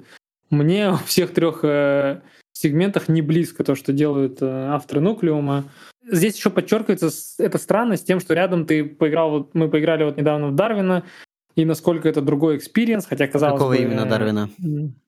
Дарвин а. Дарвин, Дар- Darwin's Journey, тут как раз я говорю о том, что это и там, и там э, есть фамилия Лучиани, и как будто бы, ну, мы сейчас не говорим, ну, то есть из всех там игр, котор- которым я хотел бы доебаться, здесь, здесь есть, э, ну, всегда есть какие-то оговорки, где-то сеттинг тащит, где-то еще что-то, где-то издательство небольшое. А здесь вроде все типа на месте, ребят, как бы, но вот промахнулись в моем случае по всем, по всем слоям игры. Халтура лютая вообще. Ну, я могу, мне кажется, продолжить тоже вот эту идею Басанга. И меня, э, ну, точнее, вот такой стиль, тип игр, вот этот вот весь Essen хайп. Короче, меня последние годы эм, расстраивает, когда очень много хайпа ловят игры, которые э, сделаны как, по какой-то очень понятной формуле, э, в которых нет каких-то инноваций, которые э, понасобирали всего у других игр, которые никак не рискуют ни в чем в плане своих механик, в плане своих идей. А вот такие вот максимально банальные. Причем все эти игры, они очень хорошие, ну то есть, типа, они очень правильно сделаны, но они какие-то без... То есть в них какого-то такого азарта, какого-то риска вот именно в плане геймдизайна вообще нет. Э, Ну, то есть все вот эти вот аркновы, э, там какой-нибудь э, хит, э, Pedal to the Metal, что-нибудь вот такое, и там из последнего года э, Земля, э, Белый замок сюда же, то есть это все хорошие игры, безусловно, но меня вот именно сам факт того, что такие игры бездушные на, на мой, на мой вкус, э, ну, наверное, про Землю я бы так не сказал, но, например, про Белый замок, наверное, да, сказал бы, или даже про Аркнова, что типа вот они довольно бездушные, но при этом эм, слишком много внимания, что ли, к ним. Ну, хрен знает. Ну, короче, это, это, это именно с точки зрения там, т- меня как э, простого игрока, как блогера, например. С точки зрения издателя, мне, наоборот, это даже хорошо. Я поним... То есть, мне, мне кажется, понятнее, как делать хорошие игры. Э, То есть тебе в целом не обязательно рисковать, тебе нужно какую-то там базовую по- потребность удовлет- уд- удовлетворить. То есть, например, «Белый замок» — это очень четкая, понятная идея. То есть, типа, это компактная игра с какой-то прикольной механикой, понятной всем, которая уже до этого миллион раз была. Э, Время партии очень понятное, то, что хорошо играется, допустим, двоих. Ну, то есть какие-то такие вот базовые потребности, ты их удовлетворил, и все. Это получилась хорошая игра. Но при этом очень много хайпа, очень много э, там какие-то большие стенды на S, они там все вокруг ходят, обсуждают, что это такое, вау. Хотя по факту, типа, ну да, она, она, она, она базовые какие-то вещи э, делает, и все. Вот. Ну, то есть это такое, типа, мое отчаяние с точки зрения игрока. Или блогера, но с точки зрения издателя, наоборот, э, я понимаю, что, ну, типа, если бы я делал игры, я бы делал и как раз такими, на самом деле. Ну, по крайней мере, стремился к этому. Э, Не знаю, вроде хочется обсудить, а вроде, вроде даже не знаю. Ну, Не, ну, ну, Мне кажется, всем хочется Влад- что-то сказать, не? Чувствую напряжение Говорите, говорите. Не, я с Владом согласен, ну, с точки зрения того, что эти проекты, которые он перечислил, это действительно абсолютно безрисковые какие-то штуки, в которых нет, а, естественно, никаких инноваций, и быть их не может. Ну, типа Земля — это понятная там уже в 100-500 тысяч раз как бы исследованная тема а, еврового tableau builder а там с вот этим бесконечным потоком карт, там точно так же, как и Ark Nova и Белый замок. Тут, ну, в принципе, мне добавить нечего. Это как раз-таки, наверное, тот тип игр, а, которые, ну, типа, вот в моей категории вот этого минткорного евро, это то, что я не люблю, и то, что мне не нравится а, на каждом эссене. То есть, типа, вот когда все вокруг говорят, там вот, там этот телетиум, там какой-нибудь там нуклеум, охереть не встать, там терракотовая армия. А я понимаю, что, ну, типа, из года в год Да-да. одни и те же люди приезжают в одни и те же места, на одни и те же стенды и продают одни и те же игры. У Симона Лучани в этом году вышло 7 игр. Но я не верю, понимаете, я не верю, что человек может сделать Анунаков, Darwin's Journey, там вот этих побег из Вистара и Нуклеум типа за один год. Ну, простите, пожалуйста. А что тут, да, тут даже можно, типа, не то, что верить, не верить, а ты просто играешь, ты понимаешь, что это не сделал один и тот же человек. Ну, Ну, вот про- ну, это бы просто да. невозможно, Да. потому что оно, Да. ну, Но при этом пул издателей, он типа один и тот же. То есть, ну, типа, это одни там компании, которые издают, вот, ну, типа, делают такие игры. И вот мы тоже об этом сегодня ранее говорили, о том, что этот конвейер наконец-то пошел под откос, потому что уже, ну, сколько можно. Вот, поэтому здесь я абсолютно согласен с Владом. А я не да. думаю, что он пошел под откос. Мне кажется, он нормально живет вполне. То есть все равно, ну, то есть я смотрю, вижу, ну, блин, мы, я сейчас открою э, Hotness на, на БГГ, ну, тут, пожалуйста, тот же там какой-нибудь там этот новый Вирмспан вышел, ну вот, типа, точнее, выйдет, э, ну вот, типа, крылья там так, переделали, подожди, ничего нового. это, подожди, это другое. Да, это подожди, другое. Это кстати, не надо. уже Я, кстати, на дракончиков триггернулся. Я буду Ну, точно брать, потому что я, как бы, я верю в Джейми, э, я верю, я верю, экспедиция очень неплоха, как бы, Я стоит. Стегмайер гений, да. Ну, потому что, слушайте, э, орнитология вообще не мое, а вот драконология, это прям вот... Это будьте любезны. Я даже понимаю, с кем это поиграть, да. А вот Как- кому, кому, кому Воробьев показывать, я не знаю. Кстати, первый в чате Давакин. Ну, кстати, это же история типа с птицами, даже очень по-американская история, да? Вот это вот э, в парк поехать, смотреть да, на да, птицами да, да, да. сутками. Ну, мне, ну, она Да. вообще, я, я вообще ничего в этом не понимаю. Нет, с точки зрения, ну, как бы энциклопедической, мне, безусловно, крылья как проект нравится. Но просто я посмотрел все- там очень много дневников, э, там, типа, видосов Джейми про изменения, как бы, и мне кажется, что это как раз те изменения, которые э, для меня крылья сделают игрой, в которую мне, может быть, будет интересно играть. Ну, просто потому что там чуть-чуть, как бы, систему они обустанули. Потому что крылья, ну, действительно простая игра. Вот. Лучшая стратегическая игра года. А, Если что, ну, ну да, типа ты Влад не путай, реально, типа как бы есть э, какие-то там люди, а есть Джейми Стегмайер, который как бы, как, как, как, как известно, сын Кайфа, общепризнанный просто. Просто Я реабилитирую весь год как бы имя Джейми Стигмайера и Серпа в частности как бы в Да, русообществе. Так мы, вы думали, что мы там э, Верли Гик там посвятили этот подкаст, но нет, на самом деле цель была не в этом. Цель была имя Стегмайера из грязи поднять. Все так, все так. Это моя скрытая agenda была. Да, я, я- здесь добавлю, да, что да, вот именно поэтому для меня это fail Nucleum. Еще и потому, что это вот такой вот схематичный студийный проект, э, который хоть в чем-то не должен был провалиться, а для меня провалился во всем, э, потому что все вот э, везде нет души. Это как вот э, если ты смотришь два мультфильма, один от Томаса Мура, который провалился, а другой от Дисней который тоже провалился, например. И, конечно, к Диснею у меня будет больше вопросов, потому что ресурс студии мощнее, и люди, которые за этим стоят, они имеют больше там опыта, еще чего-то, и то есть рука не поднимется там эм, при прочих равных э, обоссать э, проект э, Томаса Мура, да? Больше будет вопросов к студии Disney здесь. И также поэтому из всех там неудачных игр, которые я играл, наверное, за этот э, год, э, у меня вопросы, вопросов больше всего к нуклеуму.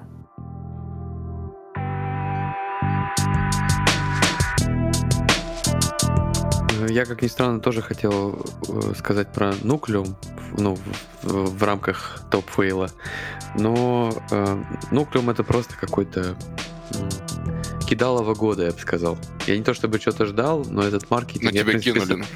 Я писал просто об этом, да, что это вот э, сравнивать это с какой-то смесью там браса и плотины, это реально классный маркетинг, если это вообще было сознательно. Скорее всего, это просто так сложилось и получилось прикольно, но это вообще ничего общего с реальностью не имеет. А, ну, не суть. Я еще хотел рассказать про одну игру, потом передумал. Это такой маленький проект, и тоже не буду его, короче, хаять, потому что он маленький. Ну, не суть. Я, короче, про другую игру, игру скажу. Она скорее, может быть, не настолько плохая, но просто знаменовала такие, э, скажем, изменения нарратива по поводу одного издателя. Короче, это игра, которую мы тестили с Владом. Это игра The Rockar, The Five Presidents, она, по-моему, называется. Это игра издательства Ion Games, а, которую я что-то ждал, прям тоже, прям ждал-ждал, потому что она выглядит, по-моему, Тема офигенная вообще.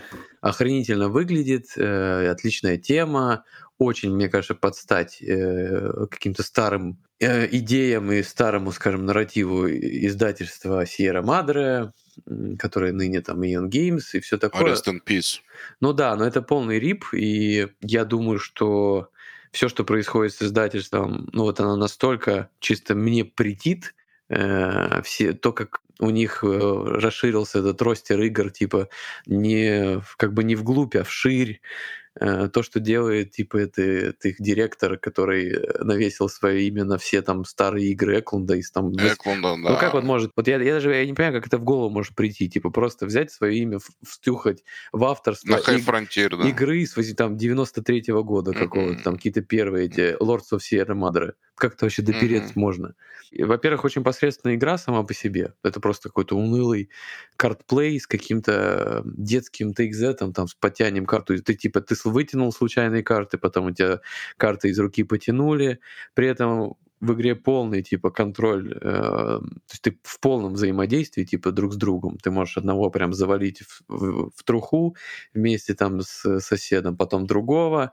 Там это вроде неплохо ложится там, на симуляцию того, что это президентская гонка там в Аргентине, в которой там сменилось типа пять кандидатов, да, там или пять президентов за там какой-то короткий срок. Но это настолько неинтересно и грустно и вообще непонятно для чего позиционировалось как э, такие типа около ПАКС идеи. Это все очень странно, мне очень грустно от смотреть вообще на ростер издательства со всеми этими ПАКС Викинг Junior и вот какими-то Ролан Райтами непонятными, эти ПАКС Викинги. Я не верю. Ну, точнее, ладно, может, эти ПАКС Иллюминаты там ничего будут. Но я когда смотрю эти кикстартеры... ПАКС Иллюминаты нормальная игра, да. Ну, она, она, да, она не то, да. чтобы... Она, она не сложная, просто она очень простая, прямолинейная. Я просто поддерживать это не хочу. Я смотрю на страницу на Кике, мне полное ощущение, что мне в глаза насрали. Ну, вот у меня просто, короче, отвалилось желание на основе вот того, что я вижу, как-то покупать игры издателя. Я справедливости ради скажу, что типа Station Fall, он же тоже из 23 года, это игра Мэтта Эклунда, сына Эклунда, Фила.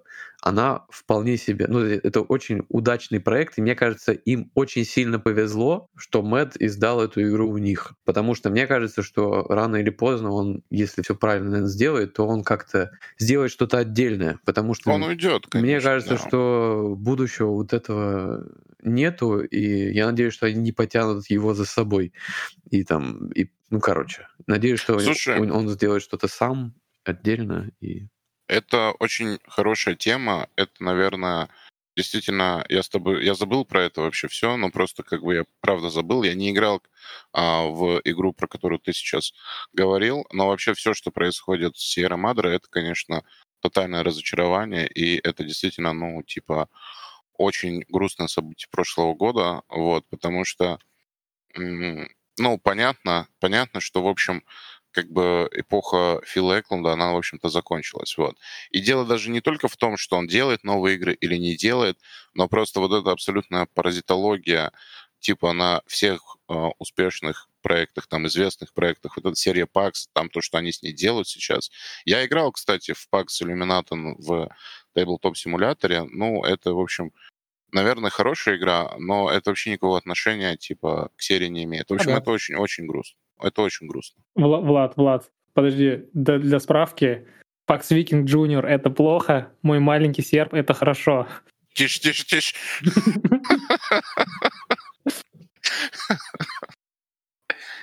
На самом деле я скажу, потому что Басан как бы будет издеваться на мной еще весь след... этот год, наверное, в каждом подкасте.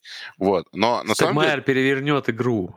Нет, мне просто на самом деле очень а, нравится смотреть а, ну, видосы Стигмара, потому что у него есть классная рубрика, и мы уже тоже про нее сто раз рассказывали, мой любимый как бы механизм, вот. И вообще мне интересно то, как он относится вообще к дизайну э, игр, то, как он там, типа, относится к девелопменту, вот. И мне нравится, что вот он пробовал нескольких чуваков как бы подтянуть э, к себе, ну, там, типа, вот этот вот э, автор Маятника, потом еще кто-то, вот, ну, как-то не очень сработало. А вот с чуваком, который сделал API и вот сиквел крыльев, очевидно, сработало. Вот. И мне очень интересно поиграть в API, и мне интересно посмотреть просто, что будет дальше там а, у них. Потому что мне всегда ну, мне правда кажется, что у, у Стигмара там, ну, по крайней мере, на уровне идей есть очень классные концепции. Ну и тяжелый флекс, конечно, что он метит свои коробки по тому, когда они... Как, а сколько их там? И какая это конкретно какой... по счету у тебя? Да. Это жестко. Какая печать?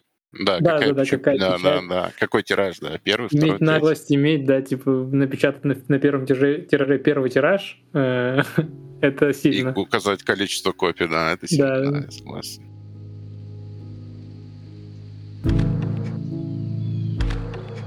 Слушайте, я бы еще вкратце поговорил про HCG, вообще про год э, в рамках сообщества, все такое. Э, Подкасты мы начали практически год назад, и очень аккуратно в рамках там некого эксперимента за год выпустили 10 выпусков, это там около 19 что-то такое часов материала, плюс какое-то количество текстовых рубрик. Э, Я бы хотел еще сказать спасибо еще раз Владу, потому что у меня с ним выходило там несколько видео, которые очень сильно положительно повлияли на сообщество и вообще раскачку подкастов и всего такого. Хотел сказать, что мне нравится то, что мы делаем. Я при этом понимаю, что это крайне мало материала в контексте какого-то общего, скажем, блогерского э, восприятия. Но мне кажется, что этот материал в любом случае чуть отличается от того, что такое, скажем, общепринятое и привычное. И чтобы он отличался, нужно ну, лично мне нужно дополнительное, скажем, время и силы. Вот. И я бы не сказал, что мы прям очень много сил тратим. Мы просто делаем то, что нам нравится. И нравится мне в первую очередь то, что, опять же, как мне кажется, эти выпуски, пусть малые, но они должны быть, по идее, актуальны довольно долго. Я прям сильно горжусь некоторыми выпусками типа «Клятвы», горжусь э, выпуском по Трикам и Руставом, который вообще продавил всю эту историю. Вот, и мне кажется, что эти вещи, они прям надолго. И в, в этом, в общем, задумка, что благодаря тому, что мы выходим редко, мы можем делать что-то такое более цельное и более, на наш взгляд, важное, что ли, вот для, на- для нас самим и, и больше, более нам интересное, чем каждый день выпускать по подкасту, там, по очередным каким-то 10 там, играм, которые мы поиграли. Короче, всем спасибо, э, еще раз ребятам спасибо, и всем, кто слушает. У нас э, нет никаких наполеоновских планов по подкастам. Мы будем продолжать все серии, которые были в прошлом году. Это и Трики, это и Верливерс. Надеюсь, что скоро займемся подкастом по Джон Компани, довольно непростым э, выпуском. Вот. Короче говоря, вот так. Всем спасибо еще раз. Мы тоже недавно подводили в нашем а, чате внутреннем итоги. В общем, действительно получилось 10 выпусков. Вот, и мне очень нравится то, что мы делаем. На самом деле, мне нравится, что мы идем в своем темпе, а, разговариваем о тех вещах, которые нам интересны. И мне, в общем-то, нравится, что у нас выходят и текстовые материалы, тоже нерегулярно, и они, наверное, никогда не будут выходить регулярно, но тем не менее они выходят. Мы стараемся, в общем-то, писать и говорить об играх актуальных. Это очень вообще а, ну, важная часть всего того, что мы делаем. Вот, если вы заметили, мы всегда стараемся поднимать какие-то вещи, которые э, происходят сегодня, или давать какой-то анализ того, что происходит сегодня, и делать какие-то прогнозы на то, что будет э, в нашем хобби завтра. И я надеюсь, что мы в этом году продолжим также заниматься этим регулярно, и мне очень нравится идея с серией Верливерса. Вот, действительно, уже хочется к ней потихоньку возвращаться. И мне нравятся там наши ну, почти регулярные спотлайты, потому что тоже такой хороший способ подвести какие-то итоги промежуточные игровые и вообще всякие. Поэтому всем спасибо, кто был с нами о протяжении этого года. Вот, очень круто, что вы пишете какие-то комментарии и спрашиваете у нас какие-то вещи. Вот, и надеемся, надеюсь я, что мы дальше будем продолжать э, заниматься нашим как бы вот этим вот а, делом а, в том темпе и в том ритме, в котором мы, в общем, в котором нам всем будет комфортно. Вот, всем хороших партий, так сказать, вот, играйте в хорошие игры. И тут я бы хотел кое-что добавить, благодаря тому, что мне напомнил сейчас Рустам. У нас вообще довольно мало поводов обсуждать какие-то наши формальности и смыслы, связанные напрямую с идеей подкастов. Всегда пытаемся как-то больше по теме идти и не отклоняться.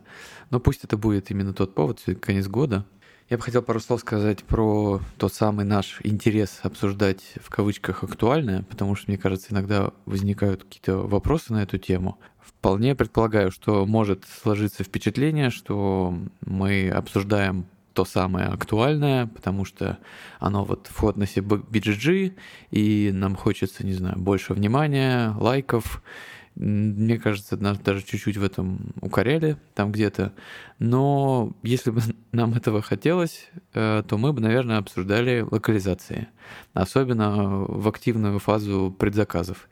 Но мы как раз это принципиально не делаем, потому что мы не обсуждаем никак, ни в подкастах, ни в текстовых там обзорах локализации, когда у них идет предзаказ, потому что мы не хотим ни положительно, ни отрицательно влиять на продажи даже минимально. Вот, потому что это, мне кажется, не наше дело. Просто мне и, наверное, нам кажется, что чтобы обсуждать какие-то актуальные новости и находиться вообще в контексте происходящего и что-то там кому-то рассказывать, нужно как бы обсуждать еще и игры, которые выходят сегодня, сейчас и которые сейчас находятся в центре внимания. Мне довольно странной представляется ситуация, если бы, например, я сказал, что вот в 23 году э, Агрикола топ-игра моего года. Просто потому что э, я поиграл в нее в 23 году. Вот так вот сложилось. Потому что, мне кажется, полезность этого контента вообще крайне маленькая и мало о чем вообще говорит. А мы как бы пытаемся на основе того, что мы играем, делать какие-то выводы о том, что происходит сегодня. Безусловно, я играю там в кучу игр старых и старющих, но я даже, возможно, зачастую стараюсь о них не рассказывать, потому что, ну, типа, зачем? Зато на основе этого опыта я могу делать какие-то выводы про игры, которые выходят сегодня. И это такая своеобразная самоцель. У нас будет э, летом, скорее всего, где-то в июле-августе у нас выйдет топ по 23 году. Собственно, поэтому он не выходит сейчас, потому что формально, когда мы делаем какие-то топы, особенно по году, мы говорим только про этот год, только про игры, которые вышли в, в конкретном году с тегом на BGG о том, что они вышли вот в этом году. Поэтому очевидно, что мы не делаем этого сейчас, потому что не все игры, которые вышли в 2023 году, можно вот сейчас вот сесть и легко пощупать. Для этого нужно какое-то время. Поэтому сейчас мы подводили просто такие промежуточные итоги, которые совершенно могут быть иные через полгода, когда мы успеем посмотреть еще много чего, что вышло в 23-м. Вот. Тоже присоединюсь ко всем. Э, спасибо тем, кто слушает, спасибо тем, кто нас окружает, тем, с кем мы играем. Мы делаем какое-то общее дело в разрезе а, этого хобби, этой индустрии. Эм, этот подкаст э, и этот год э, этого подкаста все равно был тяжелым, как и прошлый, в, мягко скажем, окружающем нас каком-то жестком безумии. Для меня был такой отдушенной возможностью все еще быть при любимом деле. И, так что всем спасибо. А все, что снаружи, да, оно, к сожалению, не всегда радует. Или почти никогда не радует. Давайте, наверное, заканчивать. И я пожелаю, наверное, от всех нас, э, всем, кто нас слушает, классного года. Всем спасибо, всем пока. Влад, спасибо. И ребята. Да, был, был рад прийти.